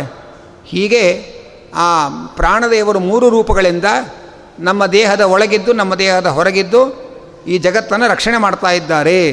ಅವರಿಗೆ ಆದಿತ್ಯ ಅಂತ ಯಾಕೆ ಹೆಸರು ಅಂತಂದರೆ, ಆದಾಯ ಆಯುಹು ಯಾತಿ? ಎಲ್ಲರ ಆಯುಷ್ಯವನ್ನು ತೊಗೊಂಡು ತೊಗೊಂಡು ಹೋಗ್ತಾನೆ ಅವನು. ಆದ್ದರಿಂದ ಆದಿತ್ಯ ಅಂತ ಹೆಸರು. ಸೂರ್ಯ ಅಸ್ತನ ಅಸ್ತನಾಗುವ ಸೊಬಗು ನೋಡಬೇಕು ಅಂತ ನಾವು ಕಾಯ್ತಾ ಕೂತ್ಕೊಳ್ತೇವೆ. ಆದರೆ ಆದಿತ್ಯನಲ್ಲಿರುವ ಆದಿತ್ಯ ನಿಮ್ಮ ಆಯುಷ್ಯವನ್ನು ತೊಗೊಂಡು ಹೋಗ್ತಾ ಇದ್ದಾನೇನೋ ಎಚ್ಚರ ಇರಲಿ ಅನ್ನುವುದನ್ನು ಉಪನಿಷತ್ತು ಎಚ್ಚರಿಕೆ ಕೊಡುತ್ತೆ. ಹಾಗಾಗಿ ಎಲ್ಲರ ಆಯುಷ್ಯವನ್ನು ಆದಿತ್ಯನಲ್ಲಿದ್ದುಕೊಂಡು ತೆಗೆದುಕೊಂಡು ಹೋಗ್ತಾನಾದ್ದರಿಂದ ಆ ವಾಯುದೇವರ ರೂಪಕ್ಕೆ ಆದಿತ್ಯ ಅಂತ ಹೆಸರು. ಮತ್ತು ವಾಯು ಅಂತ ಹೆಸರು. ಯಾಕೆಂದರೆ ವಾ ಅಂದರೆ ಬಲ, ಆಯು ಅಂದರೆ ಆಯುಷ್ಯ. ಇದೆಲ್ಲ ಇದೆರಡನ್ನೂ ಕೊಡ್ತಾನಾದ್ದರಿಂದ ಅವನಿಗೆ ವಾಯು ಅಂತ ಹೆಸರು. ಮತ್ತು ಅಗ್ನಿ ಅಂತ ಹೆಸರು. ಯಾಕೆಂದರೆ ಎಲ್ಲರಿಗಿಂತ ಮುಂಚೆ ಹುಟ್ಟಿದವನಾದ್ದರಿಂದ. ಎಲ್ಲರಿಗೆ ಪ್ರೇರಕನಾದದ್ದರಿಂದ ಅವನಿಗೆ ಅಗ್ನಿ ಅಂತ ಹೆಸರು. ಹಾಗೆ ಅಂತ ಪ್ರಾಣದೇವರ ಮೂರು ರೂಪದ ಮಹಿಮೆಯನ್ನು ಹೇಳ್ತಾರೆ. ಅದನ್ನೇ ಶ್ರೀಪಾದರಾಜರು ಆಬವನು ದೇಹದೊಳ ಹೊರ ನಿಯಾಮಕನು ಅಂತ ಸಂಗ್ರಹ ಹೇಳಿಬಿಟ್ರು. ಉಪನಿಷತ್ತಿನ ಸಂಗತಿ ಪೂರ್ತಿ. ಆನಂತರ ಪರಮಾತ್ಮ ರಮ ರಮಾದೇವಿಯಲ್ಲಿ ತನ್ನ ರೇತಸ್ಸನ್ನಿಟ್ಟು ಅದರಿಂದ ಬ್ರಹ್ಮದೇವರನ್ನು ಸೃಷ್ಟಿ ಮಾಡ್ತಾನೆ. ಆ ರಮಾದೇವಿಯಲ್ಲಿ ಭಗವಂತ ಏನು ತನ್ನ ರೇತಸ್ಸನ್ನಿಟ್ಟ, ಅದೇ ಬ್ರಹ್ಮದೇವರ ಶರೀರವಾಯಿತು. ಬ್ರಹ್ಮದೇವರನ್ನು ಸೃಷ್ಟಿ ಮಾಡಿದಾಗ ಬ್ರಹ್ಮದೇವರು ಯಜ್ಞ ಮಾಡಬೇಕು ಅಂತ ಅಪೇಕ್ಷೆ ಪಟ್ಟರಂತೆ. ಆಗ ಯಜ್ಞಕ್ಕೆ ಬೇಕಾದ ಸಾಧನಗಳು ಯಾವುದು ಅವರಿಗೆ ನೆನಪಾಗಲಿಲ್ವಂತೆ. ನೆನಪಾಗದೇ ಇದ್ದಾಗ ಅವರು ಆ ಶರೀರವನ್ನೇ ಬಿಟ್ಬಿಟ್ರಂತೆ. ಬಹಳ ಸೂಕ್ಷ್ಮ ಶರೀರ ಅದು. ಈ ಶರೀರದಿಂದ ನನಗೇನು ಭಗವಂತನ ಯಜ್ಞ ಮಾಡೋದಕ್ಕೆ ಆಗ್ತಾ ಇಲ್ಲ. ಯಜ್ಞ ಸಾಧನ ಸಾಮಗ್ರಿಗಳ ಸ್ಮರಣೆಗೆ ಬರ್ತಾ ಇಲ್ಲ ನನಗೆ. ಅಂದಮೇಲೆ ಈ ಶರೀರ ಯಾಕೆ ಬೇಕು ಅಂತ ಆ ಶರೀರವನ್ನು ಬಿಟ್ಬಿಟ್ರಂತೆ. ಬಿಟ್ಟ ಮೇಲೆ ಅದೇ ಶರೀರ ಬಹಳ ಸ್ಥೂಲವಾಯಿತಂತೆ. ಆ ಸ್ಥೂಲವಾದ ಶರೀರವನ್ನು ನೋಡಿದ ಮೇಲೆ ಅದರಲ್ಲಿ ತಾನು ಪ್ರವೇಶ ಮಾಡಬೇಕು ಅಂತ ಬಯಸಿದರಂತೆ. ಅಲ್ಲ, ಅದು ಈಗ ಆ ಶರೀರವನ್ನು ಇವರು ಬಿಟ್ಟ ಮೇಲೆ ಅದು ಶವ ಆಯಿತು. ಶವದಲ್ಲಿ ಏನು ಪ್ರವೇಶ ಮಾಡೋದು, ಅಪವಿತ್ರ ಅಲ್ವಾ ಅದು? ಅಂದರೆ ಬ್ರಹ್ಮದೇವರು ಈ ಶರೀರ ಪವಿತ್ರವಾಗಲಿ ಅಂತ ಸಂಕಲ್ಪ ಮಾಡಿದ್ರಂತೆ. ಈಗ ಪವಿತ್ರವಾಗಲಿ ಅಂತ ಸಂಕಲ್ಪ ಮಾಡಿ ಆ ಸ್ಥೂಲ ಶರೀರದಲ್ಲಿ ಅವರು ಪ್ರವೇಶ ಮಾಡಿದ್ರು. ಆದ್ದರಿಂದ ಆ ಬ್ರಹ್ಮದೇವರ ಮೊಟ್ಟ ಮೊದಲ ಪುರುಷ ದೇಹ ಇದೆಲ್ಲ ಅದಕ್ಕೆ ಅಶ್ವಮೇಧ ಅಂತ ಹೆಸರು. ಯಾಕೆಂದ್ರೆ ಅಶ್ವ ಅಂದರೆ ಸ್ಥೂಲವಾಯಿತು ವೇದ ಮೇಧ ಅಂದರೆ ಪವಿತ್ರ ಆಯಿತು. ಆದ್ದರಿಂದ ಬ್ರಹ್ಮದೇವರ ಪುರುಷ ಶರೀರಕ್ಕೆ ಅಶ್ವಮೇಧ ಅಂತ ಹೆಸರಾಯಿತು. ಹಾಗೆ ಅಂತ ಇದ್ದಾರೆ. ಆನಂತರ ಬ್ರಹ್ಮದೇವರು ಅಶ್ವರೂಪವನ್ನು ಸ್ವೀಕಾರ ಮಾಡಿ, ಆ ಅಶ್ವ ಮೇಧ್ಯ ಅಂದರೆ ಮೇಧ ಅಂದರೆ ಯಜ್ಞ. ಯಜ್ಞಕ್ಕೆ ಅಂಗವಾಗಲಿ ಅಂತ ಸಂಕಲ್ಪ ಮಾಡಿದ್ರು. ಹೀಗೆ ಬ್ರಹ್ಮದೇವರು ಅಶ್ವರೂಪದಿಂದ ಯಜ್ಞಾಂಗವಾಗುವಂತೆ ಕುದುರೆಯನ್ನು ಮಾಡಿದ್ದರಿಂದ ಅದಕ್ಕೆ ಅಶ್ವಮೇಧ ಅಂತ ಹೆಸರಾಯಿತು. ಹಾಗೆ ಅಶ್ವಕ್ಕೂ ಅಶ್ವಮೇಧ ಅಂತ ಹೆಸರು. ಮತ್ತು ಬ್ರಹ್ಮ, ಬ್ರಹ್ಮದೇವರ ಪುರುಷರೂಪಕ್ಕೂ ಅಶ್ವದೇ, ಅಶ್ವಮೇಧ ಅಂತ ಹೆಸರಾಯಿತು. ಅನಂತರ ಅಶ್ವರೂಪದ ಪೂಜಾ ಸಾಧನ ಬ್ರಹ್ಮದೇವರಿಂದ, ಬ್ರಹ್ಮದೇವರು ಆ ಕುದುರೆಯನ್ನು ಪೂಜಾ ಸಾಧನವಾಗಿ ಬಳಸಿಕೊಂಡದ್ದರಿಂದ ಅಶ್ವಮೇಧ ಅಂತ, ಆ ಯಜ್ಞಕ್ಕೂ ಅಶ್ವಮೇಧ ಅಂತ ಆಯಿತು ಯಜ್ಞದಲ್ಲಿ ಆ ಕುದುರೆಯನ್ನು ಪೂಜಾ ಸಾಮಗ್ರಿಯಾಗಿ ಬಳಸಿಕೊಂಡ್ರವರು. ಬ್ರಹ್ಮದೇವರು ತಮ್ಮ ಯಜ್ಞದಲ್ಲಿ ಈ ಕುದುರೆಯನ್ನು, ಪ, ಪವಿತ್ರವಾದ ಕುದುರೆಯನ್ನು ಯಜ್ಞ ಸಾಧನವಾಗಿ ಬಳಸಿಕೊಂಡದ್ದರಿಂದ ಆ ಯಜ್ಞಕ್ಕೂ ಅಶ್ವಮೇಧ ಅಂತ ಹೆಸರಾಯಿತು ಎಂಬುದಾಗಿ ಇಂಥ ಸೂಕ್ಷ್ಮವಾದ ವಿವರಣೆಯನ್ನು ಕೊಡ್ತಾರೆ. ಅನಂತರ ಅಶ್ವಮೇಧದ ಕುದುರೆ ಸಂಚಾರ ಮಾಡಬೇಕಲ್ಲ. ಅದಕ್ಕೆ ಬ್ರಹ್ಮದೇವರೇ ಅಶ್ವರೂಪದಿಂದ ಒಂದು ಸಂವತ್ಸರ ಕಾಲ ಎಲ್ಲ ಕಡೆ ಸಂಚಾರ ಮಾಡಿ ತನ್ನ ಅಂತರ್ಯಾಮಿಯಾದ ಭಗವಂತನಿಗೆ ತನ್ನ ಅಂಗಾಂಗಗಳನ್ನು ಅರ್ಪಣೆ ಮಾಡಿದ್ರಂತೆ. ಹೀಗೆ ಅಶ್ವಮೇಧ ಯಜ್ಞ ಅಂದರೆ ಏನೋ ಕುದುರೆ ಕೊಯ್ಯೋದು, ಕತ್ತರಿಸೋದು ಇಷ್ಟೇ ನಮ್ಗೆ ಗೊತ್ತಿದೆ ನಮಗೆ. ಆದರೆ ಅಶ್ವಮೇಧದಲ್ಲಿ ಎಂಥ ಭಗವಂತನ ಅನುಸಂಧಾನ ಇದೆ? ಆ ಕುದುರೆಯೊಳಗೆ ಯಾರಿದ್ದಾರೆ? ಇದನ್ನೆಲ್ಲವನ್ನು ಉಪನಿಷತ್ತು ನಮಗೆ ತಿಳಿಸಿಕೊಡ್ತಾ ಇದೆ. ಅದನ್ನು ಉಪನಿಷತ್ತು ತಿಳಿಸಿಕೊಟ್ಟರೂ ಬೇರೆ ಯಾರ ವ್ಯಾಖ್ಯಾನದಲ್ಲೂ ಈ ಮುಖದ ಪರಿಚಯ ನಮಗಾಗಲ್ಲ. ಆಚಾರ್ಯರು ಪ್ರಮಾಣಗಳ ನೆಲೆಯಲ್ಲಿ ಉಪನಿಷತ್ತಿನ ಅರ್ಥವನ್ನು ವಿವರಣೆ ಮಾಡಿ ನಮಗೆ ಈ ಸಂಗತಿ ಅಪೂರ್ವವಾದ ಸಂಗತಿಗಳನ್ನೆಲ್ಲ ನಮಗೆ ಕಲಿಸಿ ತಿಳಿಸಿಕೊಡ್ತಾ ಇದ್ದಾರೆ. ಹಾಗಾಗಿ ಬ್ರ ಅಶ್ವಮೇಧ ಯಾಗವನ್ನು ಮಾಡತಕ್ಕಂಥವರು ಮೊದಲು ಬ್ರಹ್ಮದೇವರು ಮಾಡಿದರು. ಬ್ರಹ್ಮದೇವರು ಮಾಡಿದಾಗ ಅವರು ತನ್ನ ಅಂತರ್ಯಾಮಿಯಾದ ಭಗವಂತನಿಗೆ ಪೂಜೆ ಮಾಡಿದರು, ಹವಿಸ ಹಾಕಿದರು. ತಮ್ಮ ಅಂಗಾಂಗಗಳನ್ನು ಹವಿಸ್ಸಾಗಿ ಅರ್ಪಣೆ ಮಾಡಿಕೊಂಡ್ರು. ಅನಂತರ ಬೇರೆಯವರು ಅಶ್ವಮೇಧ ಯಾಗ ಮಾಡಿದರೆ ಅವರು ಪ್ರಜಾಪತಿ ಅನಿಸುವ ಬ್ರಹ್ಮದೇವರು ಮತ್ತು ಬ್ರಹ್ಮದೇವರ ಅಂತರ್ಯಾಮಿಯಾದ ಭಗವಂತ ಇಬ್ಬರಿಗೂ ಅವರು ಹವಿರ್ದಾನ ಮಾಡ್ತಾ ಇದ್ದಾರೆ ಅಂತ ಹೀಗೆ ತಿಳ್ಕೊಳ್ಬೇಕು ಅಂತ ಅದರ ಬಗ್ಗೆ ಅಶ್ವಮೇಧದ ಬಗ್ಗೆ ನಮಗೆ ತಿಳಿಸಿಕೊಡ್ತಾರೆ. ಇದು ಅಶ್ವಮೇಧ ಬ್ರಾಹ್ಮಣದ ವಿಚಾರಗಳು. ಅಲ್ಲಿನ ಮುಂದೆ ಉದ್ಗೀತ ಬ್ರಾಹ್ಮಣ ಅಂತ ಮತ್ತೊಂದು ಬ್ರಾಹ್ಮಣ. ದೇವತೆಗಳಿಗೂ ಅಸುರರಿಗೂ ಕೂಡ ತ್ರೈಲೋಕ್ಯಾಧಿಪತಿಗಳು ಯಾರಾಗಬೇಕು? ಮೂರು ಲೋಕದ ಅಧಿಪತಿಗಳು ಯಾರಾಗಬೇಕು ಅನ್ನೋದ್ರೊಳಗೆ ಒಂದು ಸ್ಪರ್ಧೆ ಉಂಟಾಯ್ತಂತೆ. ಅದರಲ್ಲಿ ಅಸುರರು ಬಹುಸಂಖ್ಯಾತರು. ಇವತ್ತಿಗೂ ಅಷ್ಟೇ, ಅವತ್ತಿಗೂ ಅಷ್ಟೇ. ದೇವತೆಗಳು ಅಲ್ಪಸಂಖ್ಯಾತರು. ಮೊದಲೇ ಬಹುಸಂಖ್ಯಾತರು. ಜೊತೆಯಲ್ಲಿ ಶಿವನ ವರ ಬೇರೆ ಇತ್ತು ಅವರಿಗೆ. ಹಾಗಾಗಿ ಇನ್ನಷ್ಟು ಗಟ್ಟಿಯಾದರು ಅಸುರರು. ಇನ್ನಷ್ಟು ಗಟ್ಟಿಯಾದಾಗ ಆ ಅಸುರರಿಂದ ದೇವತೆಗಳು ಪರಾಜಿತರಾದರು. ಆಗ ಪರಾಜಿತರಾದ ದೇವತೆಗಳು ನಾವು ಮತ್ತೆ ಬಲಸಂಪನ್ನವನ್, ಬಲಸಂಪನ್ನರಾಗಿ ಅಸುರರನ್ನು ಸದೆ ಬಡಿಯಬೇಕು. ಅದಕ್ಕೆ ಹೇಗೆ ಬಲವನ್ನು ಸಂಪಾದನೆ ಮಾಡಿಕೊಳ್ಳೋದು ಅಂತ ವಿಚಾರ ಮಾಡಿ ಅವರು ಹೇಳಿದರು, ಯಜ್ಞವನ್ನು ಮಾಡಿ ಭಗವಂತನ, ಭಗವಂತನಿಗೆ ಅರ್ಪಿಸಿ ಆ ಭಗವಂತನ ಅನುಗ್ರಹ ಪಡೆದು ನಾವು ಬಲವನ್ನು ಪಡೆಯಬೇಕು. ಅನಂತರ ಅಸುರರನ್ನು ಸದೆ ಬಡಿಯಬೇಕು ಅಂತ ವಿಚಾರ ಮಾಡಿದ್ರು. ಅದಕ್ಕೆ ಯಜ್ಞವನ್ನು ಆರಂಭ ಮಾಡಿದ್ರು. ಯಜ್ಞದಲ್ಲಿ ಉದ್ಗಾನ ಮಾಡೋದು ಅಂತಿದೆ. ಅಂದರೆ ಅಂದರೆ ಮಂತ್ರಗಳಿಂದ ಭಗವಂತನನ್ನು ಸ್ತೋತ್ರ ಮಾಡೋದು. ಅವರಿಗೆ ಉದ್ಗಾತೃಗಳು ಅಂತ ಹೆಸರು. ಯಜ್ಞವನ್ನು ಆರಂಭ ಮಾಡಿ ಮೊದಲು ಅಗ್ನಿಗೆ ಹೇಳಿದರು, ನೀನು ಉದ್ಗಾನ ಮಾಡು ಹಾಗೆ ಅಂತ. ಅಗ್ನಿ ಬ ಮಂತ್ರಗಳಿಂದ ಭಗವಂತನನ್ನು ಹಾಡಲಿಕ್ಕೆ ಶುರು ಮಾಡಿದ. ಸಾಮವೇದದ ಮಂತ್ರಗಳನ್ನು ಉದ್ಗಾನಕ್ಕೆ ಬಳಸ್ತಾರೆ. ಆದರೆ ಅಸುರ ಯೋಚನೆ ಮಾಡಿದ್ರು, ಈ ಅಗ್ನಿ ಏನಾದರೂ ಹೀಗೆ ಉದ್ಗಾನವನ್ನು ಮಾಡಿ ಹರಿಯನ್ನು ಒಲಿಸ್ಕೊಂಡ್ಬಿಟ್ರೆ ಆಗ ದೇವತೆಗಳಿಗೆ ಬಲ ಬಂದ್ಬಿಡುತ್ತೆ. ಆದ್ದರಿಂದ ಈ ಅಗ್ನಿಯಲ್ಲಿ ಪ್ರವೇಶ ಮಾಡಿ ಅವನ ಸ್ವರಗಳು ಎಲ್ಲ ವ್ಯತ್ಯಾಸ ಆಗೋ ಹಾಗೆ ಮಾಡಿ ಆ ಉದ್ಗಾನವನ್ನೇ ಕೆಡಿಸ್ಬಿಟ್ರು ಅವರು. ಅದಕ್ಕೋಸ್ಕರವೇ ಅಗ್ನಿ ನಮ್ಮ ವಾಗೀಂದ್ರಿಯದ ಅಭಿಮಾನಿ ದೇವತೆ. ಈ ಅಸುರಾವೇಶದ ಪ್ರಭಾವದಿಂದಲೇ ನಾವೇನು ನಾಲಿಗೆಯಿಂದ ಭಗವಂತನ ಮಹಿಮೆಗಳನ್ನು ಹೇಳ್ತೇವೆ ಇದೆಲ್ಲ ಅಗ್ನಿಯ ಅನ್ನೋ ದೇವತೆಯ ಪ್ರೇರಣೆಯಿಂದ ಹೇಳೋದು. ಅದೇ ನಾಲಿಗೆಯಲ್ಲಿ ಏನು ಕೆಟ್ಟ ಕೆಟ್ಟ ಮಾತುಗಳನ್ನು ಆಡ್ತೇವೆ ಅದು ಆ ಅಸುರರ ಪ್ರೇರಣೆಯಿಂದ ಆಗೋದು ಅನ್ನುವಂಥ ವಿವೇಕವನ್ನು ಉಪನಿಷತ್ ನಮ್ಗೆ ತಿಳಿಸಿಕೊಡ್ತಾ ಇದೆ. ಅನಂತರ ಹೀಗೆ ಮುಂದೆ ಅನೇಕ ಬೇರೆ ಬೇರೆ ಘ್ರಾಣೇಂದ್ರಿಯ, ಚಕ್ಷುರೇಂದ್ರಿಯ, ಶ್ರೋತ್ರೇಂದ್ರಿಯ, ಮನಸ್ಸು, ಇವುಗಳ ದೇವತೆಗಳು ಇಂದ್ರ, ರುದ್ರ, ಶೇಷ, ಇವರೆಲ್ಲರಿಗೂ ಕೂಡ ಉದ್ಗಾನ ಮಾಡಕ್ಕೆ ಹೇಳ್ತಾರೆ. ಅವರೆಲ್ಲರೂ ಉದ್ಗಾನ ಮಾಡೋಕ್ಕೆ ಶುರು ಮಾಡಿದರೆ ಅಸುರರು ಸೇರಿ ಅದನ್ನು ಕೆಡಿಸ್ತಾರೆ. ಹಾಗಾಗಿ ಕಣ್ಣಿನ ದೇವತೆ ಸೂರ್ಯ ಉದ್ಗಾನ ಮಾಡಿದಾಗ ಸೂರ್ಯನೊಳಗೆ ಪ್ರವೇಶ ಮಾಡಿ ಕೆಡಿಸಿದರು, ಉದ್ಗಾನವನ್ನು ಕೆಡಿಸಿದರು. ಅದರಿಂದ ಏನಾಗುತ್ತೆ? ಸೂ ಕಣ್ಣಿನಿಂದ ನೋಡಬೇಕಾದ ಭಗವನ್ ಮೂರ್ತಿಗಳನ್ನು ನೋಡ್ತೇವೆ. ನೋಡಬಾರದ್ದನ್ನು ನೋಡ್ತೇವೆ. ನೋಡಬಾರದನ್ನು ನೋಡಿದ ಪಾಪ ಅಸುರರಿಗೆ ಹೋಗುತ್ತೆ. ನಮಗೆ ಬರಲ್ಲ ಅಂತ ತಿಳ್ಕೊಬೇಡ್ರಿ. ಅವ್ರಿಗೆ ಪ್ರಧಾನವಾದ ಭಾಗ ಹೋಗೋದು. ಉಳಿದು ನಮಗೂ ಸ್ವಲ್ಪ ಬರುತ್ತೆ, ಅಂಟ್ಕೊಳ್ಳುತ್ತೆ. ಹಾಗೆ ಒಳ್ಳೆಯದನ್ನು ಏನು ನೋಡ್ತೇವೆ? ಅದು ಆ ದೇವತೆಯ ಪ್ರೇರಣೆಯಿಂದ ಅಂತ ಉಪನಿಷತ್ತು ಹೇಳ್ತಾ ಇದೆ. ಹೀಗೆ ಮೂಗಿನಿಂದ ಭಗವಂತನಿಗೆ ಅರ್ಪಣೆ ಮಾಡಿದ ತುಳಸಿ ಮೊದಲಾದ ನಿರ್ಮಾಲ್ಯವನ್ನು ಆಗ್ರಹಣ ಮಾಡ್ತೇವೆ, ಮೂಸ್ತೇವೆ. ಅದು ಆ ದೇವತೆಯ ಪ್ರೇರಣೆಯಿಂದ. ಅದೇ ಮೂಗಿನಿಂದ ಕೆಟ್ಟ ವಸ್ತುಗಳನ್ನು ಮೂಸ್ತೇವೆ. ಆ ಕೆಟ್ಟ ದುರ್ಗಂಧದ ಜ್ಞಾನ ಏನು ಬರುತ್ತೆ? ಅದು ಅಲ್ಲಿ ಪ್ರವೇಶ ಮಾಡಿದ ಅಸುರರ ಪ್ರಭಾವದಿಂದ. ಹೀಗೆ ಒಬ್ಬೊಬ್ಬ ದೇವತೆಗಳನ್ನು ಉದ್ಗಾನ ಮಾಡೋದಕ್ಕೆ ಹೇಳಿ ಹೇಳಿ ಅಸುರರು ಪ್ರವೇಶ ಮಾಡಿ ಅವರ ಉದ್ಗಾನವನ್ನು ಕೆಡಿಸಿದ ಮೇಲೆ ಆಗ ಪ್ರಾಣದೇವರಲ್ಲಿ ಪ್ರಾರ್ಥನೆ ಮಾಡಿದ್ರಂತೆ. ಪ್ರಾಣದೇವರಿಗೆ ಅಯಾಸ್ಯ ಅಂತ ಕರೀತಾರೆ. ಅಯಾಸ್ಯ ಅಂದರೆ ಅಯಾ ಆಸ್ಯ. ಹಾಸ್ಯ ಅಂದರೆ ಮುಖದಲ್ಲಿ. ಮುಖದಲ್ಲಿ ಪ್ರಾಣದೇವರಿದ್ದಾರೆ. ಆ ಮುಖದಲ್ಲಿರುವ ಪ್ರಾಣದೇವರಿಗೆ ನೀವು ಉದ್ಗಾನ ಮಾಡಿ ಅಂತ ಕೇಳಿದ್ರಂತೆ. ಆಗ ಪ್ರಾಣದೇವರು ಆ ಯಜ್ಞದಲ್ಲಿ ಉದ್ಗಾನ ಮಾಡೋಕ್ಕೆ ಶುರು ಮಾಡಿದ್ರು. ಆಗ ಮಾಡಿದರೆ ಅಸುರರು ಅಲ್ಲೂ ಕೂಡ ಪ್ರವೇಶ ಮಾಡಲಿಕ್ಕೆ ಬಂದರು.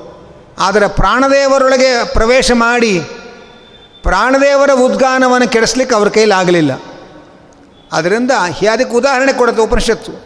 ಹೇಗೆ ವಜ್ರದಂತಹ ಗಟ್ಟಿಯಾದ ಗೋಡೆಗೆ ಮಣ್ಣಿನ ಹೆಂಟೆಗಳನ್ನು ಹೊಡೆದರೆ ಮಣ್ಣಿನ ಹೆಂಟೆಗಳು ತಾವು ಪುಡಿಯಾಗತ್ತೋ ಹಾಗೆ ಪ್ರಾಣದೇವರೊಳಗೆ ಪ್ರವೇಶ ಮಾಡಲಿಕ್ಕೆ ಹೊರಟ ದೇವತೆಗಳು ತಾವೇ ಪುಡಿಯಾದರೆ ಹೊರತು ಪ್ರಾಣದೇವರೊಳಗೆ ಪ್ರವೇಶ ಮಾಡಲಿಕ್ಕಾಗಲಿಲ್ಲ. ಇಷ್ಟು ಹೇಳಿ ಪ್ರಾಣದೇವರೇ ನಮ್ಮಲ್ಲಿ ಶ್ರೇಷ್ಠರು, ಅವರೇ ಜೀವೋತ್ತಮರು ಎಂಬುದಾಗಿ ದೇವತೆಗಳು ತಿಳ್ಕೊಂಡು ಪ್ರಾಣದೇವರನ್ನು ಮೂಲಕ ಉದ್ಗಾನ ಮಾಡಿಸಿ ಆ ಭಗವಂತನನ್ನು ಆರಾಧನೆ ಮಾಡಿ ಬಲ ಪಡೆದು ಅಸುರರನ್ನು ಗೆದ್ದರು ಅಂತ ಕಥೆ ಒಂದು ಹೇಳ್ತಾರೆ. ಈ ಸಂದರ್ಭದಲ್ಲಿ ಉಪನಿಷತ್ತಿನಲ್ಲಿ ಪ್ರಾಣದೇವರ ಕೆಲವು ಬೇರೆ ಬೇರೆ ಹೆಸರುಗಳನ್ನು ಉಲ್ಲೇಖ ಮಾಡಿ ಅದರ ಅರ್ಥಗಳನ್ನು ಪ್ರ ಉಪನಿಷತ್ತು ಹೇಳುತ್ತೆ, ಬಹಳ ರೋಚಕವಾಗಿ ಹೇಳುತ್ತೆ. ಪ್ರಾಣದೇವರಿಗೆ ಆಂಗಿರಸ ಅಂತ ಒಂದು ಹೆಸರಿದೆಯಂತೆ. ಆಂಗಿರಸ ಅಂತ ಯಾಕೆ ಹೆಸರು ಅಂದರೆ, ಆ ಎಲ್ಲ ಪ್ರಾಣಿಗಳ ಅಂಗಗಳಲ್ಲಿ ನಿಯಾಮಕರಾಗಿದ್ದಾರಾದ್ದರಿಂದ ಅವರಿಗೆ ಆಂಗಿರಸ ಅಂತ ಕರೀತಾರೆ. ಆಮೇಲೆ ದೂರ್ ಅಂತ ಒಂದು ಹೆಸರಿದೆಯಂತೆ ಪ್ರಾಣದೇವರಿಗೆ. ಯಾಕೆ ದೂರ್ ಅಂತ ಹೆಸರು ಅಂತಂದರೆ, ಅವರು ಅವರಲ್ಲಿ ಅವರಲ್ಲಿ ಯಾರು ತಲೆಬಾಗಿ ಅವರನ್ನು ಒಲಿಸ್ಕೊಳ್ತಾರೆ, ಅವರ ಪಾಲಿಗೆ ಮೃತ್ಯುವನ್ನು ದೂರ ಮಾಡ್ತಾರೆ. ಮೃತ್ಯುವನ್ನು ದೂರ ಮಾಡ್ತಾರಾದ್ದರಿಂದ ಅವರಿಗೆ ದೂರ ಅಂತ ಹೆಸರು. ಹಾಗೆ ಅಂತ ಇದ್ದಾರೆ. ಆ ಪ್ರಾಣದೇವರು ಏನು ಮಾಡಿದ್ರು? ಆಮೇಲೆ ಆ ದೇವತೆಗಳ ಒಳಗೆಲ್ಲ ಅಸುರರು ಪ್ರವೇಶ ಮಾಡಿ ಪಾಪ ಮಾಡಿಸಿದ್ರಲ್ಲ. ಪ್ರಾಣದೇವರು ಆ ದೇವತೆಗಳಲ್ಲಿ ಇದ್ದ ಪಾಪವನ್ನೆಲ್ಲ ಕಿತ್ತಿ ದೂರಕ್ಕೆ ಎಸೆದರಂಥವ್ರು ಅವರನ್ನು ಪಾಪದಿಂದ ಅವರಿಂದ ಪಾಪವನ್ನು ದೂರ ಮಾಡಿದ್ದರಿಂದ ಅವರಿಗೆ ದೂರ ಅಂತ ಹೆಸರಾಯಿತು. ಆ ಪಾಪಗಳನ್ನು ಎಲ್ಲಿಗೆ ಎಸೆದರು ಅಂದರೆ ಸಮುದ್ರದ ಆಚೆಗೆ ಎಸೆದರಂತೆ. ಉಪನಿಷತ್ತು ಹೇಳುತ್ತೆ, ಆದ್ದರಿಂದಲೇ ಸಮುದ್ರದ ಆಚೆಗೆ ಸಜ್ಜನರು ಹೋಗಬಾರ್ದು. ಯಾಕೆ ಅಂದರೆ ಪ್ರಾಣದೇವರು ಈ ಎಲ್ಲ ದೇವತೆಗಳಲ್ಲಿ ಸೇರಿಕೊಂಡ ಪಾಪವನ್ನು ಅವರಿಂದ ಹೊರಗೆ ತೆಗೆದು ಸಮುದ್ರದ ಆಚೆಗೆ ಎಸೆದಿದ್ದಾರೆ. ಆದರೆ ಆದ್ದರಿಂದ ಅಲ್ಲಿ ಅಲ್ಲಿ ಪಾಪಿಗಳ ಸಂಖ್ಯೆ ಜಾಸ್ತಿ. ಅದನ್ನು ಸಜ್ಜನರು ಸಮುದ್ರದ ಆಚೆಗೆ ಹೋದರೆ ಆ ಪಾಪಗಳು ಇವರಿಗೂ ಮೆತ್ಕೊಳ್ಳುತ್ತೆ ಇವರು ಕೂಡ ಹಾದಿ ತಪ್ಪುವ ಅಪಾಯಗಳಿದೆ. ಅದನ್ನು ಸಜ್ಜನರು ಸಮುದ್ರದ ಆಚೆಗೆ ಹೋಗಬಾರದು ಅನ್ನುವಂಥ ಒಂದು ವಿಶೇಷವಾದ ಅಂಶವನ್ನು ಆಚಾರ್ಯರು ಈ ಸಂದರ್ಭದಲ್ಲಿ ಭಾಷ್ಯದಲ್ಲಿ ನಮಗೆ ತಿಳಿಸಿಕೊಡ್ತಾರೆ. ಅಲ್ಲಿನ ಮುಂದೆ ಬೃಹಸ್ಪತಿ ಅಂತ ಇನ್ನೊಂದು ಪ್ರಾಣದೇವರ ಹೆಸರು. ಯಾಕೆ ಅಂತಂದರೆ ಬೃಹತಿ ಅಂತ ಭಾರತೀ ದೇವಿಗೆ ಹೆಸರು. ಯಾಕೆ ಬೃಹತಿ ಅಂತ ಹೆಸರು ಅಂದರೆ ಸ್ತ್ರೀಯರಿಗಿರಬೇ ಇರಬೇಕಾದ ಸದ್ಗುಣಗಳೇನದೆ ಆ ಎಲ್ಲ ಸದ್ಗುಣಗಳು ತುಂಬಿದಂತಹ ಸ್ತ್ರೀಯರಲ್ಲಿ ಅತ್ಯಂತ ಶ್ರೇಷ್ಠಳಾದವಳು ಅವಳು. ಆದ್ದರಿಂದ ಸ್ತ್ರೀ ಗುಣಗಳಿಂದ ಪೂರ್ಣಳಾದದ್ದರಿಂದ ಭಾರತೀ ದೇವಿಗೆ ಬೃಹತಿ ಅಂತ ಹೆಸರು. ಆ ಬೃಹತಿ ಎಂಬ ಭಾರತೀ ದೇವಿಗೆ ಪ್ರಾಣದೇವರು ಪತಿ ಆದ್ದರಿಂದ ವ್ಯಾಕರಣದ ನಿಯಮಗಳ ಪ್ರಕಾರ ಅದು ಬೃಹತಿ ಪತಿ ಹೋಗಿ ಬೃಹಸ್ಪತಿ ಅಂತಾಯಿತು ಹಾಗೆ ಪ್ರಾಣದೇವರಿಗೆ ಬ್ರಹ್ಮಣಸ್ಪತಿ ಅಂತ ಇನ್ನೊಂದು ಹೆಸರು. ಯಾಕೆ ಅಂತಂದರೆ ಅನಂತ ವೇದ, ವೇದಗಳಿಗೆ ಅಭಿಮಾನಿಯಾಗಿದ್ದಾಳೆ ಭಾರತೀಯ ದೇವಿ ಆದ್ದರಿಂದ ಆ ಭಾರತೀ ದೇವಿಗೆ ಬ್ರಹ್ಮ ಅಂತ ಹೆಸರು.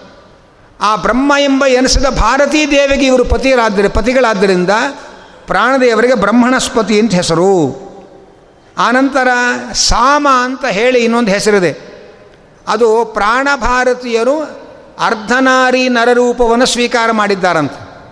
ಆ ಅರ್ಧನಾರಿ ನರರೂಪದ ಪ್ರಾಣಭಾರತೀಯರಿಗೆ ಸಾಮ ಅಂತ ಹೆಸರು. ಸಾ ಅಂದರೆ ಸ್ತ್ರೀಯರಲ್ಲೇ ಸಾರ ಅಂದರೆ ಶ್ರೇಷ್ಠಳಾದವಳು, ಭಾರತೀ ದೇವಿ. ಅಮ ಅಂದರೆ ಅಮಿತವಾದ ಮಹಿಮೆ ಉಳ್ಳ ಪ್ರಾಣದೇವರು. ಇಬ್ಬರೂ ಸೇರಿರತಕ್ಕ ರೂಪ ಆದ್ದರಿಂದ ಅದಕ್ಕೆ ಸಾಮ ಅಂತ ಕರೀತಾರೆ. ಹಾಗೆ ಅಂತ ಹೇಳ್ತಾ ಇದ್ದಾರೆ. ಹಾಗೆಯೇ ಉದ್ಗೀತ ಅಂತ ಆ ಅರ್ಧನಾರಿ ನರರೂಪರಾದ ಪ್ರಾಣಭಾರತೀಯರಿಗೆ ಉದ್ಗೀತ ಅಂತ ಇನ್ನೊಂದು ಹೆಸರು ಅಂತ ಅಂತ ಇದ್ದಾರೆ. ಯಾಕಂದರೆ ಉತು ಅಂತಂದರೆ ಎಲ್ಲರನ್ನ ಎತ್ತಿ ಹಿಡಿದಿರೋದು ಪ್ರಾಣದೇವರು. ಆದ್ದರಿಂದ ಪ್ರಾಣದೇವರಿಗೆ ಊತು ಅಂತ ಹೆಸರು. ಗೀತಾ ಅಂತಂದರೆ ಸಾಮವೇದಕ್ಕೆ ಅಭಿಮಾನಿಯಾದದ್ದರಿಂದ ಭಾರತೀ ದೇವಿಗೆ ಗೀತಾ ಅಂತ ಹೆಸರು. ಈ ಉತು ಗೀತಾ ಎರಡೂ ಸೇರಿರತಕ್ಕ ಆ ಅರ್ಧನಾರಿ ನರರೂಪದ ಪ್ರಾಣಭಾರತೀಯರ ರೂಪಕ್ಕೆ ಸ ಉದ್ಗೀತ ಅಂತ ಹೆಸರು.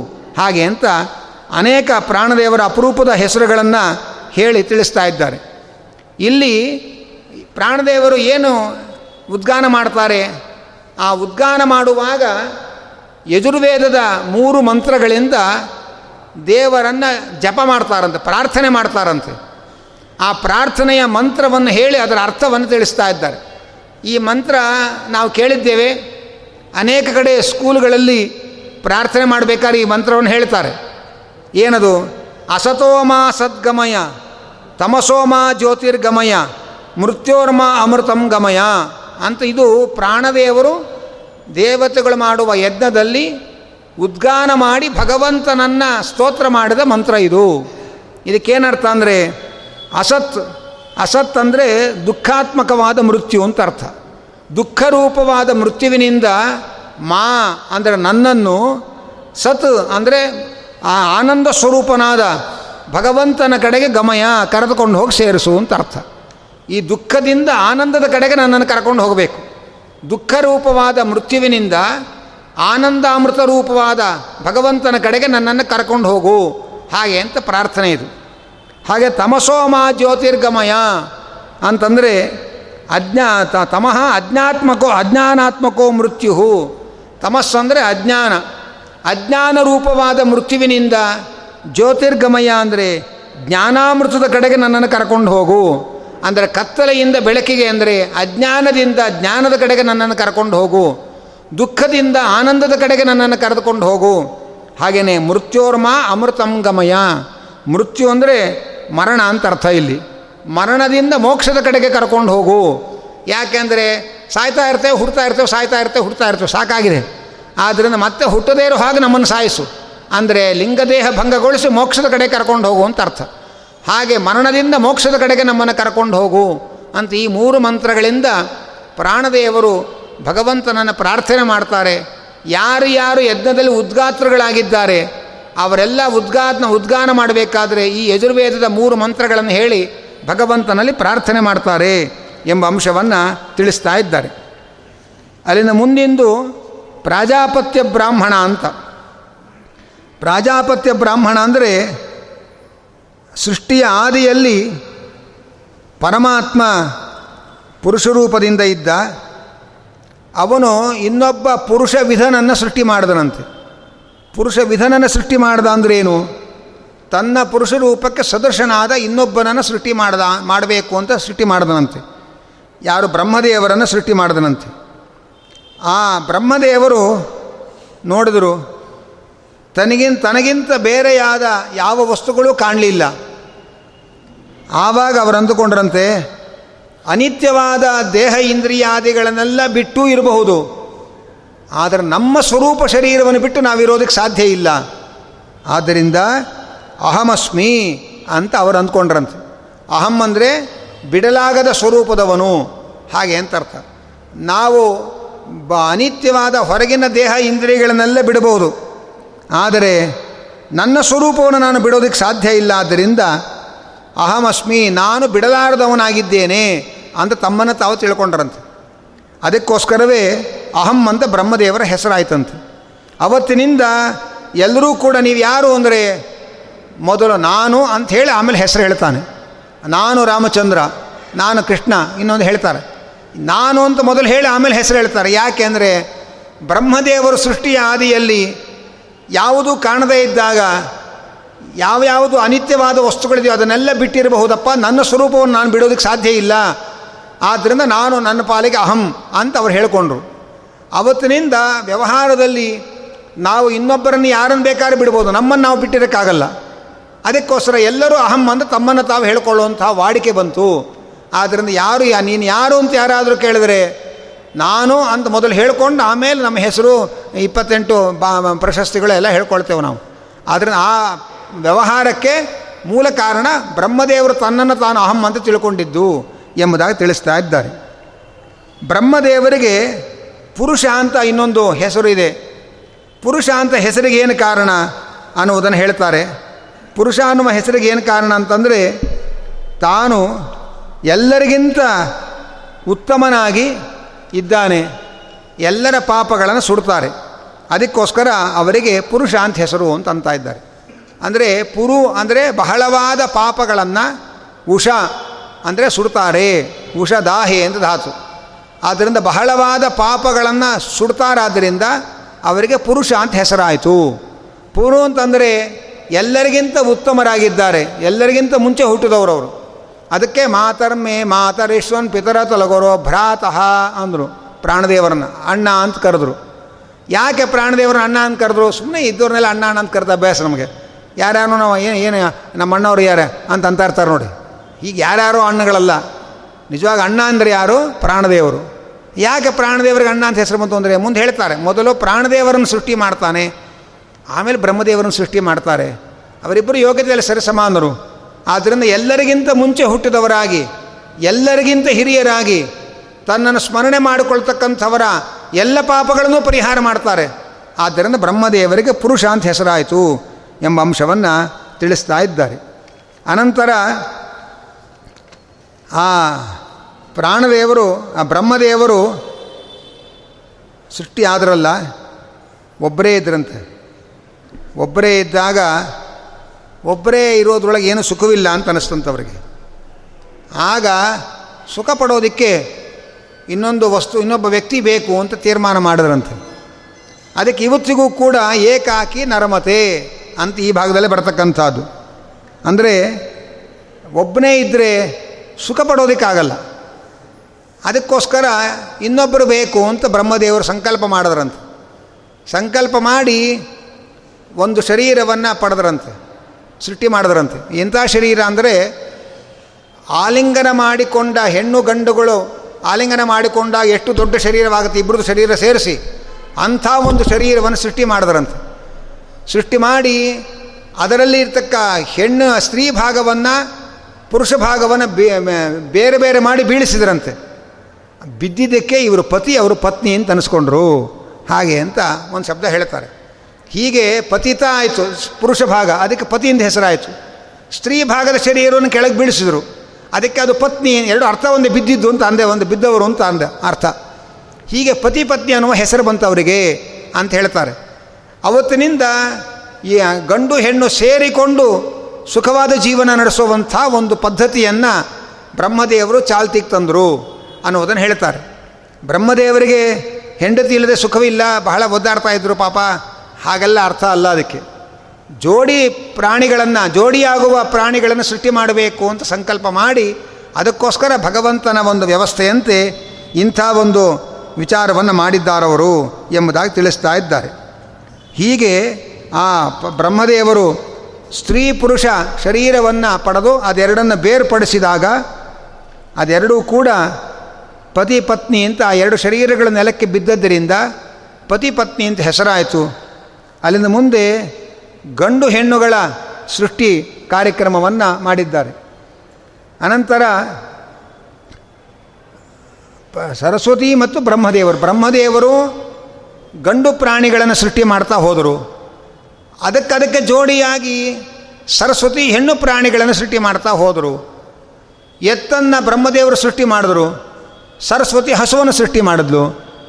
ಹಾಗೆ ಯಾವುದು ಯಾವುದು ಗಂಡು ಹೆಣ್ಣು ಪ್ರಾಣಿಗಳ ಜಾತಿಯಲ್ಲಿ ಎರಡೆರಡಿದೆ, ಆ ಗಂಡು ಪ್ರಾಣಿಗಳನ್ನೆಲ್ಲ ಹೋತವನ್ನು ಬ್ರಹ್ಮದೇವರು ಸೃಷ್ಟಿ ಮಾಡಿದ್ರು, ಕುರಿಯನ್ನು ಸರಸ್ವತಿ ಸೃಷ್ಟಿ ಮಾಡಿದ್ದು, ಹೀಗೆ ಹೆಣ್ಣು ಗಂಡುಗಳ ಪ್ರಾಣಿ ಸಂಕುಲ ಏನಿದೆ, ಅದೆರಡನ್ನೂ ಕೂಡ ಆ ಪ್ರಾಣದೇವರು ಮತ್ತು ಸರಸ್ವತಿ ದೇವಿಯರ ಮೂಲಕ ಸೃಷ್ಟಿಯಾಯಿತು ಇವರನ್ನೆಲ್ಲ ಸೃಷ್ಟಿ ಮಾಡಿದ ಮೇಲೆ ಅವರಿಗೆ ಅನ್ನ ಬೇಕಲ್ಲ. ಅನ್ನ ಬೇಕಾದರೆ ಮೊದಲು ಅಗ್ನಿ ಬೇಕು. ಮೊದಲು ಒಲೆ ಹಚ್ಕೊಂಡ ಮೇಲೆ ತಾನೇ ನೀವು ಅಡುಗೆ ಇಡೋದು. ಎಲ್ಲ ನಾವು ನೋಡಿ ಹೀಗೆ ಅಡುಗೆ ಮಾಡಬೇಕು ಅಂತ ಎಲ್ಲ ಟಿ ವಿಗಳು ಹೇಳಿ ಒಲೆ ಹಚ್ಚೋದೇ ಹೇಳಿದೆ ಹೋದರೆ. ಮಾಡ, ಮಾ, ಅದು ನೋಡೋರು ಅದನ್ನು ಮರ್ತೋಗ್ತಾರೆ ಆಮೇಲೆ. ಅಂಥ ವಿಚಿತ್ರವಾದ ಪರಿಸ್ಥಿತಿಯಲ್ಲಿ ಇದ್ದೇವೆ ನಾವು. ಹಾಗೆ ಮೊದಲು ಅಗ್ನಿಯನ್ನು ಸೃಷ್ಟಿ ಮಾಡಿದ್ರಂತೆ ಯಾವ ಅಗ್ನಿ? ಪಾಚಕ ಅಗ್ನಿ. ಅಡುಗೆ ಮಾಡೋ ಅಗ್ನಿಯನ್ನು ಸೃಷ್ಟಿ ಮಾಡಿದ್ರಂತೆ ಯಾವುದರಿಂದ ಸೃಷ್ಟಿ ಮಾಡಿದ್ರು ಅಂತಂದರೆ ಅದಕ್ಕೆ ಹೇಳ್ತಾರೆ ಎರಡು ತುಟಿ, ಎರಡು ಕೈಯನ್ನು ಉಜ್ಜಿ, ಎರಡು ತುಟಿ, ಎರಡು ಕೈಗಳಿಂದ ಬೆಂಕಿ, ಅಗ್ನಿ ಅಡುಗೆ ಮಾಡುವ ಬೆಂಕಿಯನ್ನು ಸೃಷ್ಟಿ ಮಾಡಿದ್ರಂತೆ? ಅದಕ್ಕೆ ತುಟಿಯಲ್ಲಿ ಮತ್ತು ಕೈಯಲ್ಲಿ ರೋಮಗಳಿಲ್ಲ. ಯಾಕಂದ್ರೆ ಬೆಂಕಿ ಉತ್ಪತ್ತಿ ಆಗಿದ್ದ ಜಾಗ ಅದು. ಅಲ್ಲಿ ರೋಮ ಇದ್ದರೆ ಉಳಿಯೋದು ಹೇಗೆ ಅದು ಹಾಗೆ ಅಂತ ಉಪನಿಷತ್ತು ಆ ಒಂದು ಸೂಕ್ಷ್ಮವನ್ನು ಹೇಳುತ್ತೆ. ತುಟಿಗಳ, ಎರಡು ತುಟಿಗಳನ್ನು ತಿಕ್, ಘರ್ಷಣೆ ಮಾಡಿ, ಎರಡು ಕೈಗಳನ್ನು ಉಜ್ಜಿ, ಅದರಿಂದ ಅಡುಗೆ ಮಾಡಿಕೊಳ್ಳಿಕ್ಕೆ ಬೇಕಾದ ಅಗ್ನಿಯನ್ನು, ಪಾಚಕ ಅಗ್ನಿಯನ್ನು ಸೃಷ್ಟಿ ಮಾಡಿದರು ಪ್ರಾಣದೇವರು. ಆದ್ದರಿಂದಲೇ ಅಂಗೈಯಲ್ಲಿ ಮತ್ತು ತುಟಿಯಲ್ಲಿ ರೋಮಗಳಿಲ್ಲ ರೋಮಗಳ ಉತ್ಪತ್ತಿಯಾಗಿಲ್ಲ. ಆ ಬೆಂಕಿಯ ಕಾವು ಆಗಿದೆ ಅನ್ನುವುದನ್ನು ತಿಳಿಸ್ತಾ ಇದ್ದಾರೆ. ಅನಂತರ ರೇತಸ್ಸಿನಿಂದ ಎಲ್ಲ ಪ್ರಾಣಿಗಳಿಗೆ ಬೇಕಾದ ರೀತಿಯ ಅನ್ನವನ್ನು ಸೃಷ್ಟಿ ಮಾಡಿದ್ರಂತೆ. ಅನ್ನ ಅಂತ ಬರೀ ಅಕ್ಕಿ ಬೇಯಿಸಿದ ಅನ್ನ ಅಂತ ಅರ್ಥ ಅಲ್ಲ. ತಿನ್ನುವಂಥ ವಸ್ತುಗಳು, ಎಲ್ಲ ಪ್ರಾಣಿಗಳಿಗೂ ಅವುಗಳು ಅವುಗಳಿಗೆ ಬೇಕಾದ ಅನ್ನವನ್ನು ರೇತಸ್ಸಿನಿಂದ ಸೃಷ್ಟಿ ಮಾಡಿ ಈಗ ಬೆಂಕಿ ಸೃಷ್ಟಿ ಮಾಡಿದ್ರು ಬೆಂಕಿಯಲ್ಲಿ ಬೇಯಿಸುವ ಅನ್ನವನ್ನು ಸೃಷ್ಟಿ ಮಾಡಿ ಪ್ರಜೆಗಳನ್ನು ರಕ್ಷಣೆ ಮಾಡಿದ್ರು ಅಂತ ಇದ್ದಾರೆ. ಆಮೇಲೆ ಅವ್ಯಾಕೃತ ಬ್ರಾಹ್ಮಣ ಅಂತ ಮುಂದಿನ ಬ್ರಾಹ್ಮಣ. ಆ ಅವ್ಯಾಕೃತ ಬ್ರಾಹ್ಮಣದಲ್ಲಿ ಅವ್ಯಾಕೃತ ಅಂದರೆ ವಿಕಾರಗೊಳ್ಳದೇ ಇರೋದು ಅಂತ ಅರ್ಥ. ಸೃಷ್ಟಿಯ ಆದಿಯಲ್ಲಿ ಜಗತ್ತು ಸೂಕ್ಷ್ಮವಾಗಿತ್ತು. ಅದಕ್ಕೆ ನಾಮರೂಪಗಳ ವಿಕಾರ ಇರಲಿಲ್ಲ. ಆನಂತರ ಭಗವಂತ ಅದಕ್ಕೆ ನಾಮರೂಪಗಳನ್ನು ಕೊಟ್ಟು ಸೃಷ್ಟಿ ಮಾಡ್ದ. ಆದ್ದರಿಂದಲೇ ಎಲ್ಲ ವಸ್ತುವನ್ನು ಕೂಡ ಹೇಳಬೇಕು. ಅದಕ್ಕೊಂದು ಹೆಸರಿಟ್ಟು ಅದಕ್ಕೊಂದು ಆಕಾರವನ್ನು ತೋರಿಸಿ ಹೇಳ್ತೇವೆ. ಇದು ಮೈಕು, ಅಂತ ತೋರಿಸಿ ಇದು ಪುಸ್ತಕ, ಅಂತ ಇದಕ್ಕೊಂದು ಹೆಸರು, ಇದಕ್ಕೊಂದು ರೂಪ. ಯಾಕೆಂದರೆ ಭಗವಂತ ಎಲ್ಲ ವಸ್ತುಗಳಿಗೂ ಒಂದು ಹೆಸರು, ಒಂದು ರೂಪಗಳನ್ನು ಕೊಟ್ಟು ಸೃಷ್ಟಿ ಮಾಡ್ದ. ಆದರೆ ಮೊದಲು ಅವ್ಯಾಕೃತವಾಗಿತ್ತು. ಅಂದರೆ ನಾಮರೂಪಗಳ ವಿಕಾರವನ್ನು ಹೊಂದಿರಲಿಲ್ಲ ವಸ್ತುಗಳು. ಅನಂತರ ಅದಕ್ಕೆಲ್ಲದಕ್ಕೂ ನಾಮರೂಪಗಳನ್ನು ಕೊಟ್ಟು ಭಗವಂತ ಸೃಷ್ಟಿ ಮಾಡಿದ. ಅನಂತರ ಯಾವುದೇ ವಸ್ತುವಿಗೂ ಒಂದು ಆಕಾರವನ್ನು, ಅದಕ್ಕೊಂದು ಹೆಸರು ಹೇಳಿ ಅದರ ಒಂದು ಆಕಾರವನ್ನು ತೋರಿಸಿ ವ್ಯವಹಾರ ಮಾಡತಕ್ಕಂಥ ಪದ್ಧತಿ ಚಾಲ್ತಿಯಲ್ಲಿ ಬಂತು. ಹಾಗೆ ಅಂತ ಇದ್ದಾರೆ. ಈ ಸಂದರ್ಭದಲ್ಲಿ ಸ್ವಲ್ಪ ಉಪನ್ಯ, ಉಪಾಸನೆಯ ವಿಷಯವನ್ನು ಹೇಳ್ತಾ ಇದೆ. ಈ ಪರಮಾತ್ಮನನ್ನು ಆತ್ಮ ಅಂತ ಉಪಾಸನೆ ಮಾಡಬೇಕು. ಹಾಗೆ ಅಂತ ಹೇಳ್ತಾ ಇದ್ದಾರೆ. ಆತ್ಮ ಅಂತಲೇ ಉಪಾಸನೆ ಮಾಡಬೇಕು. ಕೆಲವರು ಆತ್ಮ ಅಂತ ಉಪಾಸನೆ ಮಾಡಲೇಬೇಕು. ಕೆಲವರು ಆತ್ಮ ಅಂತಲೇ ಉಪಾಸನೆ ಮಾಡಬೇಕು. ಹೀಗೆ ಅಲ್ಲಿ ವಿಶೇಷಾಂಶಗಳನ್ನು ಹೇಳ್ತಾರೆ ರಾಘವೇಂದ್ರ ಸ್ವಾಮಿಗಳು, ಅನ್ವಯಗಳನ್ನು ಮಾಡ್ತಾ ಯಾ, ಆತ್ಮ ಅಂದರೆ ಏನು ಅಂದರೆ ಪರಮಾತ್ಮ ಗುಣಪರಿಪೂರ್ಣ, ಪರಮಾತ್ಮ ಎಲ್ಲದಕ್ಕೂ ಸ್ವಾಮಿ ಎಲ್ಲ ಕಡೆ ವ್ಯಾಪಿಸಿಕೊಂಡವನು. ಈ ಎಲ್ಲ ಅರ್ಥಗಳು ಆತ್ಮ ಶಬ್ದಕ್ಕಿದೆ ಭಗವಂತನನ್ನು ಬೇರೆ ಬೇರೆ ಶಬ್ದಗಳಿಂದ ಏನೇನೇ ಉಪಾಸನೆ ಮಾಡಿದ್ರೂ ಕೂಡ ಅದು ಪೂರ್ಣ ಆಗಲ್ಲ ಅಂತ ಹೇಳ್ತಾರೆ. ನಮ್ಮ ದೇಹದಲ್ಲಿ ವಾಕ್ನಲ್ಲಿ ಭಗವಂತ ಇದ್ದು ವಾಕ್ಶಕ್ತಿಯನ್ನು ಕೊಡ್ತಾನೆ ಆದ್ದರಿಂದ ಭಗವಂತನಿಗೆ ವಾಕ್ ಅಂತಲೇ ಹೆಸರಿದೆ. ಮನಸ್ಸೊಂದು ಹೆಸರಿದೆ, ಮನಸ್ಸಲ್ಲಿ ಮನಸ್ಸಲ್ಲಿ ಇದ್ದು ಮನಸ್ಸಿಗೆ ಮನನ ಶಕ್ತಿಯನ್ನು ಕೊಡ್ತಾನೆ, ಮನಸ್ಸೊಂದು ಹೆಸರಿದೆ. ಆದರೆ ಆಯಾ ಶಬ್ದಗಳಿಂದ ಮಾಡುವ ಉಪಾಸನೆಗಳು ಅದು ಪೂರ್ಣವಾದ ಉಪಾಸನೆ ಆಗಲ್ಲ. ಒಂದೊಂದು ಭಾಗವನ್ನು ಮಾತ್ರ ಹೇಳಿದಾಗತ್ತೆ ಆದರೆ ಆತ್ಮ ಅನ್ನೋ ಉಪಾಸನೆಯನ್ನು ಅವಶ್ಯವಾಗಿ ಎಲ್ಲರೂ ಮಾಡಬೇಕು. ಆತ್ಮ ಅಂದರೆ ಸ್ವಾಮಿ ಅಂತ ಅರ್ಥ. ಮಮ ಸ್ವಾಮಿ ಹರಿರ್ನಿತ್ಯಂ. ಹಾಗೆ ಅಂಥೇಳಿ ಏನು ಆಚಾರ ಗೀತಾ ಭಾಷೆಯಲ್ಲಿ ಹೇಳ್ತಾರೆ. ನಾನು ನಮ್ಮ ಸ್ವಾಮಿ ಭಗವಂತ ಅನ್ನುವಂತಹ ಒಂದು ಉಪಾಸನೆಯನ್ನು ಸ್ವಾಮಿತ್ವದ ಉಪಾಸನೆ ಮತ್ತು ಭಗವಂತ ಗುಣಪರಿಪೂರ್ಣ ಅನ್ನುವ ಅವನ ಪೂರ್ಣತ್ವದ ಉಪಾಸನೆಯನ್ನು ಆತ್ಮಶಬ್ದದ ಮೂಲಕ ಅವಶ್ಯವಾಗಿ ಎಲ್ಲರೂ ಕೂಡ ಮಾಡಬೇಕು. ಈ ಆತ್ಮಶಬ್ದಕ್ಕೆ ಪ್ರಧಾನವಾಗಿ ಎಲ್ಲ ಎರಡು. ಒಂದು ಎಲ್ಲದಕ್ಕೂ ಸ್ವಾಮಿ ಅನ್ನುವ ಉಪಾಸನೆ. ಇನ್ನೊಂದು ಎಲ್ಲ ಗುಣಗಳಿಂದ ಪರಿಪೂರ್ಣನಾಗಿದ್ದಾನೆ ಅಂತ. ಹೀಗೆ ಪೂರ್ಣತ್ವದ ಉಪಾಸನೆ, ಸ್ವಾಮಿತ್ವದ ಉಪಾಸನೆಯನ್ನು ಎಲ್ಲರೂ ಮಾಡಬೇಕು ಹಾಗೆ ಅಂತ ಅಂತ ಇದ್ದಾರೆ. ಅನಂತರ ಬ್ರಹ್ಮದೇವರಿಂದ ಮಾತನ ಸೃಷ್ಟಿ ಆಯಿತು, ವಾಕ್ ಸೃಷ್ಟಿ ಆಯಿತು ಅಂತ ಕೆಲವು ಕಥೆ ಹೇಳ್ಕೊಂಡು ಬರ್ತಾರೆ. ಬ್ರಹ್ಮದೇವರು ಸೃಷ್ಟಿ ಮಾಡಿದ್ರು. ಬ್ರಹ್ಮದೇವರಿಗೆ ನೋಡಿದ್ರು ಒಬ್ಬರು ಒಬ್ಬರೇ ಇದ್ದಾರೆ, ಯಾರೂ ಇಲ್ಲವೇ ಇಲ್ಲ. ಆವಾಗ ಒಂದು ಕ್ಷಣ ಭಯ ಆಯ್ತಂತೆ. ಆಮೇಲೆ ಯೋಚನೆ ಮಾಡಿದ್ರು, ಹೌದು, ನಾನು ಯಾಕೆ ಭಯ ಪಡಬೇಕು ಅಂತ ಯೋಚನೆ ಮಾಡಿದ್ರು. ಯಾಕೆ ಭಯ ಯಾರಿಂದ ಆಗತ್ತೆ? ಪ್ರ, ಪ್ರಬಲ, ನಮಗಿಂತ ಪ್ರಬಲರಾದ ವಿರೋಧಿಗಳಿಂದ ಭಯ ಆಗಬೇಕು. ನನಗಿಂತ ಪ್ರಬಲನಾದವನು ಯಾರು ಪರಮಾತ್ಮ. ಅವನಿಗೆ ನಾನು, ಅವನು ನನಗೆ ವಿರೋಧಿ ಅಲ್ಲ, ನನಗೆ ಅತ್ಯಂತ ಪ್ರಿಯವಾದ ವಸ್ತು, ಆದ್ದರಿಂದ ಅವನಿಂದ ನನಗೆ ಭಯ ಇಲ್ಲ. ಇನ್ನು ನಮಗೆ ಸಮಾನವಾದ ವ್ಯಕ್ತಿಗಳಿಂದ ಭಯ ಆಗಬೇಕು. ಸಮಾನವಾದ ವ್ಯಕ್ತಿಗಳು ಯಾರೂ ಇಲ್ಲ ಇಲ್ಲಿ. ವಾಯುದೇವರು ನನಗೆ ನನಗೆ ಸಮಾನರು ಅಂದರೆ ಅವರು, ನಾನು ವಿರೋಧಿಗಳಲ್ಲ ಅವರು. ಇನ್ನು ನಮಗಿಂತ ಕೆಳಗಿನವರಿಂದ ವಿರೋಧದ ಭಯ ಇರಬೇಕು. ಕೆಳಗಿಂದ ಯಾ, ಕೆಳಗಿನವರು ಯಾರು? ರುದ್ರಾದಿ ದೇವತೆಗಳು. ಇನ್ನೂ ಅವ್ರ ಸೃಷ್ಟಿನೇ ಆಗಿಲ್ಲ. ಹಾಗಾಗಿ ನನಗಿಂತ ಹಿರಿಯನಾದವನು ಭಗವಂತ, ಅವನು ನನ್ನ ವಿರೋಧಿಯಲ್ಲ, ನನಗೆ ಪ್ರಿಯನಾದವನು. ನನಗಿಂತ ಕೆಳಗಿನವರು ಇನ್ನೂ ದೇವತೆಗಳ ಸೃಷ್ಟಿ ಆಗಬೇಕಷ್ಟೇ ಅವರು. ಇನ್ನು ಸೃಷ್ಟಿ ಆಗಿಲ್ಲ. ಜೊತೆಗೆ ಅವರೆಲ್ಲ ನನ್ನ ಅಧೀನದಲ್ಲಿರೋರು. ನನ್ನ ಪ್ರೇರಣೆಯಿಂದಲೇ ಅವರು ವ್ಯವಹಾರ. ಆದರೆ ನನ್ನ ಪ್ರೇರಣೆಗೆ ಒಳಪಟ್ಟಂತಹ ನನ್ನ ಅಧೀನರಾದ ಈಗಿನ್ನೂ ಸೃಷ್ಟಿಯಾಗದ ಯಾವ ದೇವತೆಗಳು ಇಲ್ಲ ಆದ್ದರಿಂದ ಮತ್ತು ನಾನ್ಯಾಕೆ ಭಯಪಡಬೇಕು ಅಂತ ಯೋಚನೆ ಮಾಡಿದ್ರು. ಆದರೆ ಭಗವ, ಭಯ ಮೊದಲು ಒಂದು ಕ್ಷಣ ಭಯ ಆಯ್ತಲ್ಲ. ಭಯ ಆದಾಗ ಬ್ರಹ್ಮದೇವರ ಬಾಯಿಂದ ಭಾಣ್ ಅಂತ ಒಂದು ಶಬ್ದ ಬಂತಂತೆ. ಭಾಣ್ ಅಂತ ಯಾಕೆ ಹೆಸರು ಶಬ್ದ ಬಂತು ಅಂದರೆ, ಆ ಭಾಣ್ ಎಂಬ ಮಾತೇನು ಸೃಷ್ಟಿಯಾಯಿತು ಅದರಿಂದ ಸರಸ್ವತಿ ಸೃಷ್ಟಿ ಆದ್ಲಂತೆ, ಅದೇ ವಾಕಿನ ಸೃಷ್ಟಿ. ಭಾಣ್ ಅಂದ್ರೇನು ಭಾ ಅಂದರೆ ಭಗವಂತ ಜ್ಞಾನ ಸ್ವರೂಪ, ಪ್ರಕಾಶ ಸ್ವರೂಪ, ನಾ ಅಂದರೆ ಭಗವಂತ ಆನಂದ ಸ್ವರೂಪ. ಹೀಗೆ ಈ ಭಗವಂತ ಜ್ಞಾನಾನಂದ ಸ್ವರೂಪ ಅನ್ನುವಂತಹ ಅರ್ಥದ ಭಾಣ್ ಎಂಬ ಶಬ್ದ ಬ್ರಹ್ಮದೇವರ ಬಾಯಿಯಿಂದ ಬಂತು.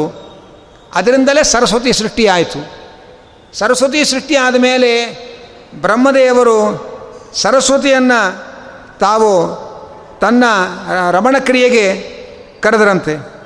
ಆಗ ಸರಸ್ವತಿ ತಾನು ಸರ್ವಜ್ಞಳವಳು, ಬ್ರಹ್ಮದೇವರ ಹೆಂಡತಿ ಅನ್ನೋದು ಗೊತ್ತು. ಆದರೂ ಸಾಮಾನ್ಯ ಹೆಣ್ಣಿನ ಹಾಗೆ ನಾಚಿಕೆ ಪಟ್ಕೊಂಡ್ಲಂತೆ. ಅಲ್ಲ, ನನ್ನನ್ನು ಸೃಷ್ಟಿ ಮಾಡಿ ನನ್ನ ಜೊತೆಗೆ ರಮಿಸಕ್ಕೆ ಬರ್ತಾ ಇದ್ದಾರಲ್ಲ ಇವರು. ಹಾಗೆ ಅಂತ ನಾಚಿಕೆ ಪಡುವಂತೆ ನಡೆದುಕೊಂಡ್ಲಂತೆ. ನಡೆದುಕೊಂಡು ಅನಂತರ ಅವರು ಬೇರೆ ದೇಹವನ್ನು ಪಡಿ, ಪಡಿತಾ ಇದ್ದಾಳೆ. ಅವರು ಯಾವ್ಯಾವ ಪ್ರಾಣಿಯ ರೂಪವನ್ನು ಪಡೆದರು? ಬ್ರಹ್ಮದೇವರು ಆಯಾಯ ಪ್ರಾಣಿಯ ಪುರುಷ ರೂಪವನ್ನು ಪಡೆದು ಅನೇಕ ಜೋಡಿ ಪ್ರಾಣಿಗಳ ಸೃಷ್ಟಿಗೆ ಕಾರಣರಾದರು. ಅಂದರೆ ಅಂಥ ಪ್ರಾಣಿಗಳ ಸೃಷ್ಟಿಗೋಸ್ಕರ ಇಂಥ ಒಂದು ವಿಡಂಬನೆ ಭಗವಂತನ ಸಂಕಲ್ಪದಂತೆ ನಡೆಯಿತು ಅನ್ನುವುದನ್ನು ತಿಳಿಸ್ತಾ ಇದ್ದಾರೆ. ಅನಂತರ ಪರಮಾತ್ಮ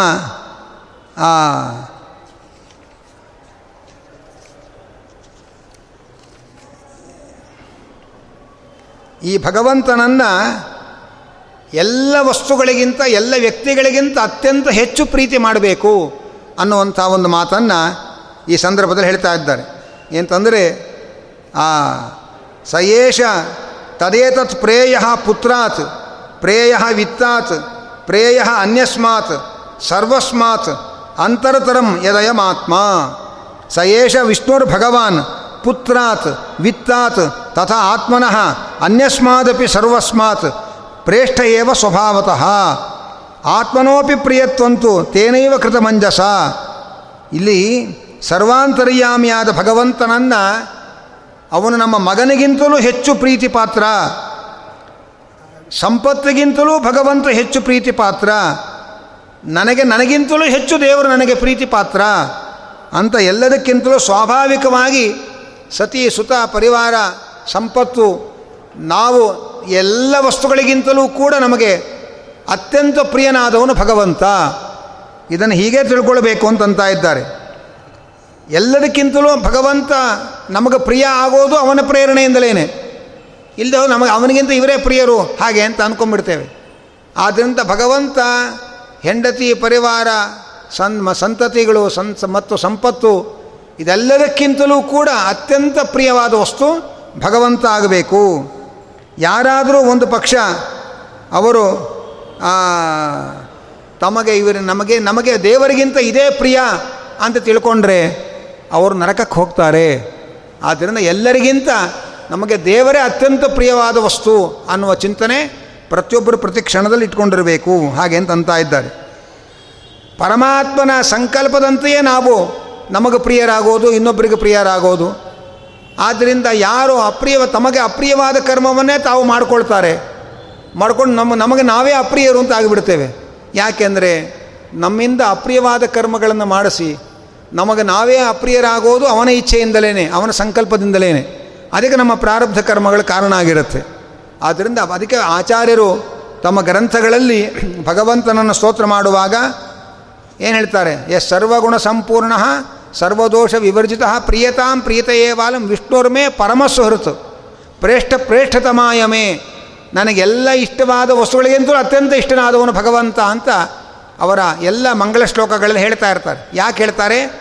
ಭಗವಂತನನ್ನು ಎಲ್ಲ ವಸ್ತುಗಳಿಗಿಂತಲೂ ಅತ್ಯಂತ ಪ್ರಿಯವಾದ ವಸ್ತು ಅಂತ ಚಿಂತನೆ ಮಾಡಬೇಕು ಎಂಬ ಉದ್ದೇಶದಿಂದ ಹೇಳ್ತಾರೆ. ಒಂದು ಪಕ್ಷ ಯಾರಾದರೂ ಕೂಡ ತಮ್ಮ ಭಗವಂತನಿಗಿಂತಲೂ ಕೂಡ ತಮ್ಮ ಪರಿವಾರವನ್ನು ತಮ್ಮ ಸ್ವರೂಪವನ್ನೇ ಅತ್ಯಂತ ಪ್ರಿಯ ಅಂತ ಯಾರಾದರೂ ಭಾವಿಸಿದರೆ ವೈಷ್ಣವರು ಅವ್ರಿಗೆ ಹೇಳಬೇಕಂತೆ. ಏನು ಏನು ಹೇಳಬೇಕು? ನೀನು ನಿನ್ನ ಸುಖವನ್ನೇ ನೀನು ಹಾಳು ಮಾಡ್ಕೊಳ್ತಾ ಇದ್ದಿ. ಯಾಕೆಂದರೆ ದೇವರಿಗಿಂತ ನಿನ್ನ ನಿನಗೆ ಇವರೇ ಪ್ರಿಯರು ಅಂತ ಅಂದ್ಕೊಳ್ತಾ ಇದೆಯಲ್ಲ. ದೇವರಿಗಿಂತ ಇವರನ್ನೇ ನೀನು ಪ್ರಿಯರು ಪ್ರೀತಿ ಪಾತ್ರರು ಅಂತ ಪ್ರೀತಿಸ್ತಾ ಕೂತಿರೋದ್ರಿಂದ ನಿನ್ನ ಸುಖವನ್ನು ನೀನೇ ಹಾಳು ಮಾಡ್ಕೊಳ್ತಾ ಇದ್ದಿ ಅಂತ ವೈಷ್ಣವರು ಅವರಿಗೆ ಎಚ್ಚರಿಕೆ ಕೊಡಬೇಕಂತೆ. ಅಲ್ಲ, ಅವರು ದೇವರಿಗಿಂತ ಉಳಿದ ವ್ಯಕ್ತಿಗಳನ್ನು, ವಸ್ತುಗಳನ್ನು ಅತ್ಯಂತ ಪ್ರೀತಿ, ಪ್ರಿಯವಾದದ್ದು ತಿಳ್ಕೊಂಡ್ರೆ ಅದರಿಂದಲೇ ನರಕಕ್ಕೆ ಹೋಗ್ತಾರೆ. ಮತ್ತು ವೈಷ್ಣವರು ಯಾಕೆ ಹೇಳಬೇಕು ಅಂದರೆ, ವೈಷ್ಣವರು ಹಾಗೆ ಹೇಳಿದರೆ ವೈಷ್ಣವರ ಶಾಪದಿಂದ ಇನ್ನಷ್ಟು ಅಧೋಗತಿಗೆ ಹೋಗ್ತಾರೆ ಅವರು. ಅದಕ್ಕೆ ವೈಷ್ಣವರ ಬಾಯಲ್ಲಿ ಹೇಳಬೇಕಂತ, ಹಾಗೆ ಅಂತ. ಪಾಂಡವರನ್ನು ಕಾ, ಜೂ, ಜೂಜಾಟದ ಮೊದಲು ವೇದವ್ಯಾಸದೇವರು ಬಂದು ಧೃತರಾಷ್ಟ್ರನ ಹೇಳ್ತಾರೆ. ಪಾಂಡವರು ನನಗೆ ಅತ್ಯಂತ ಪ್ರಿಯರು. ಆದ್ದರಿಂದ ಅವರಿಗೆ ತೊಂದರೆ ಕೊಟ್ಟರೆ ನಿನ್ನ ಮಕ್ಕಳು ನಾಶವಾಗ್ತಾರೆ, ಬುದ್ಧಿ ಹೇಳಿ ಮಕ್ಕಳಿಗೆ ಅಂತ ಹೇಳಿಬಿಟ್ಟು ಹೋದ್ರಂತೆ. ಕೃಷ್ಣ ಕೃಷ್ಣ ಬರಲಿಲ್ಲ.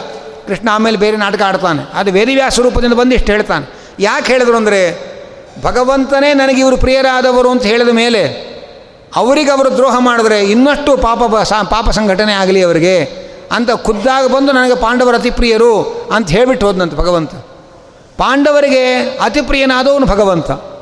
ಹೀಗೆ ಎಲ್ಲ ವಸ್ತುಗಳಿಗಿಂತಲೂ ಕೂಡ ಅತ್ಯಂತ ಪ್ರೀತಿ ಪಾತ್ರವಾದ ವಸ್ತು ಭಗವಂತ ಅನ್ನೋ ಚಿಂತನೆ ಪ್ರತಿಯೊಬ್ಬರಿಗೂ ಇರಬೇಕು ಎಂಬುದಾಗಿ ಹೇಳ್ತಾ ಇದ್ದಾರೆ. ಅನಂತರ ಇಲ್ಲಿ ಇನ್ನೊಂದು ಮುಖ್ಯವಾದ ಗೊಂದಲದ ಮಾತು ಬರುತ್ತೆ. ಬ್ರಹ್ಮದೇವರು ಯಾರು ಭಗವಂತನನ್ನು ಗುಣಪರಿಪೂರ್ಣ ಅಂತ ತಿಳ್ಕೊಳ್ತಾರೆ? ಭಗವಂತನನ್ನು ಗುಣಪರಿಪೂರ್ಣ ಅಂತ ತಿಳ್ಕೊಂಡವರು ಅದರ ಉಪಾಸನೆಯ ಫಲವಾಗಿ ತಮ್ಮ ತಮ್ಮ ಯೋಗ್ಯತೆ ಇದ್ದಷ್ಟು ತಾವು ತಾವು ಪರಿಪೂರ್ಣತೆಯನ್ನು ಪಡೀತಾರೆ. ಹಾಗೆ ಅಂತ ಒಂದು ವಿಚಾರ ಹೇಳ್ತಾರೆ. ಆವಾಗ ಒಂದು ಪ್ರಶ್ನೆ ಬರುತ್ತೆ. ಹಾಗಾದರೆ ಭಗವಂತ ಪರಿಪೂರ್ಣ ಆಗಿರೋದು ಕೂಡ ಅವನನ್ನು ಅವನು ಪರಿಪೂರ್ಣ ಅಂತ ತಿಳ್ಕೊಂಡಿದ್ದರಿಂದಲೇ ಅವನು ಪರಿಪೂರ್ಣ ಆದದ್ದು. ನಾವು ಭಗವಂತನನ್ನು ಪರಿಪೂರ್ಣ ಅಂತ ತಿಳಿದುಕೊಂಡದ್ರಿಂದ ನಾವು ಪರಿಪೂರ್ಣ ಆದದ್ದು ಅಂತ ಹೇಳಿದ್ರಿ.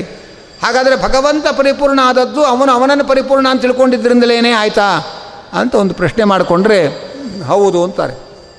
ಭಗವಂತ ಯಾವಾಗಲೂ ತಾನು ಪರಿಪೂರ್ಣ ಮತ್ತು ಎಲ್ಲ ಕಡೆ ಅಂತರ್ಯಾಮಿಯಾಗಿದ್ದೇನೆ ಅಂತ ತಿಳಿಯಲ್ಪಡಬೇಕಾದವನು ಅಂತ ಭಗವಂತ ತನ್ನನ್ನೇ ತಾನು ತಿಳ್ಕೊಂಡಿದ್ದಾನೆ.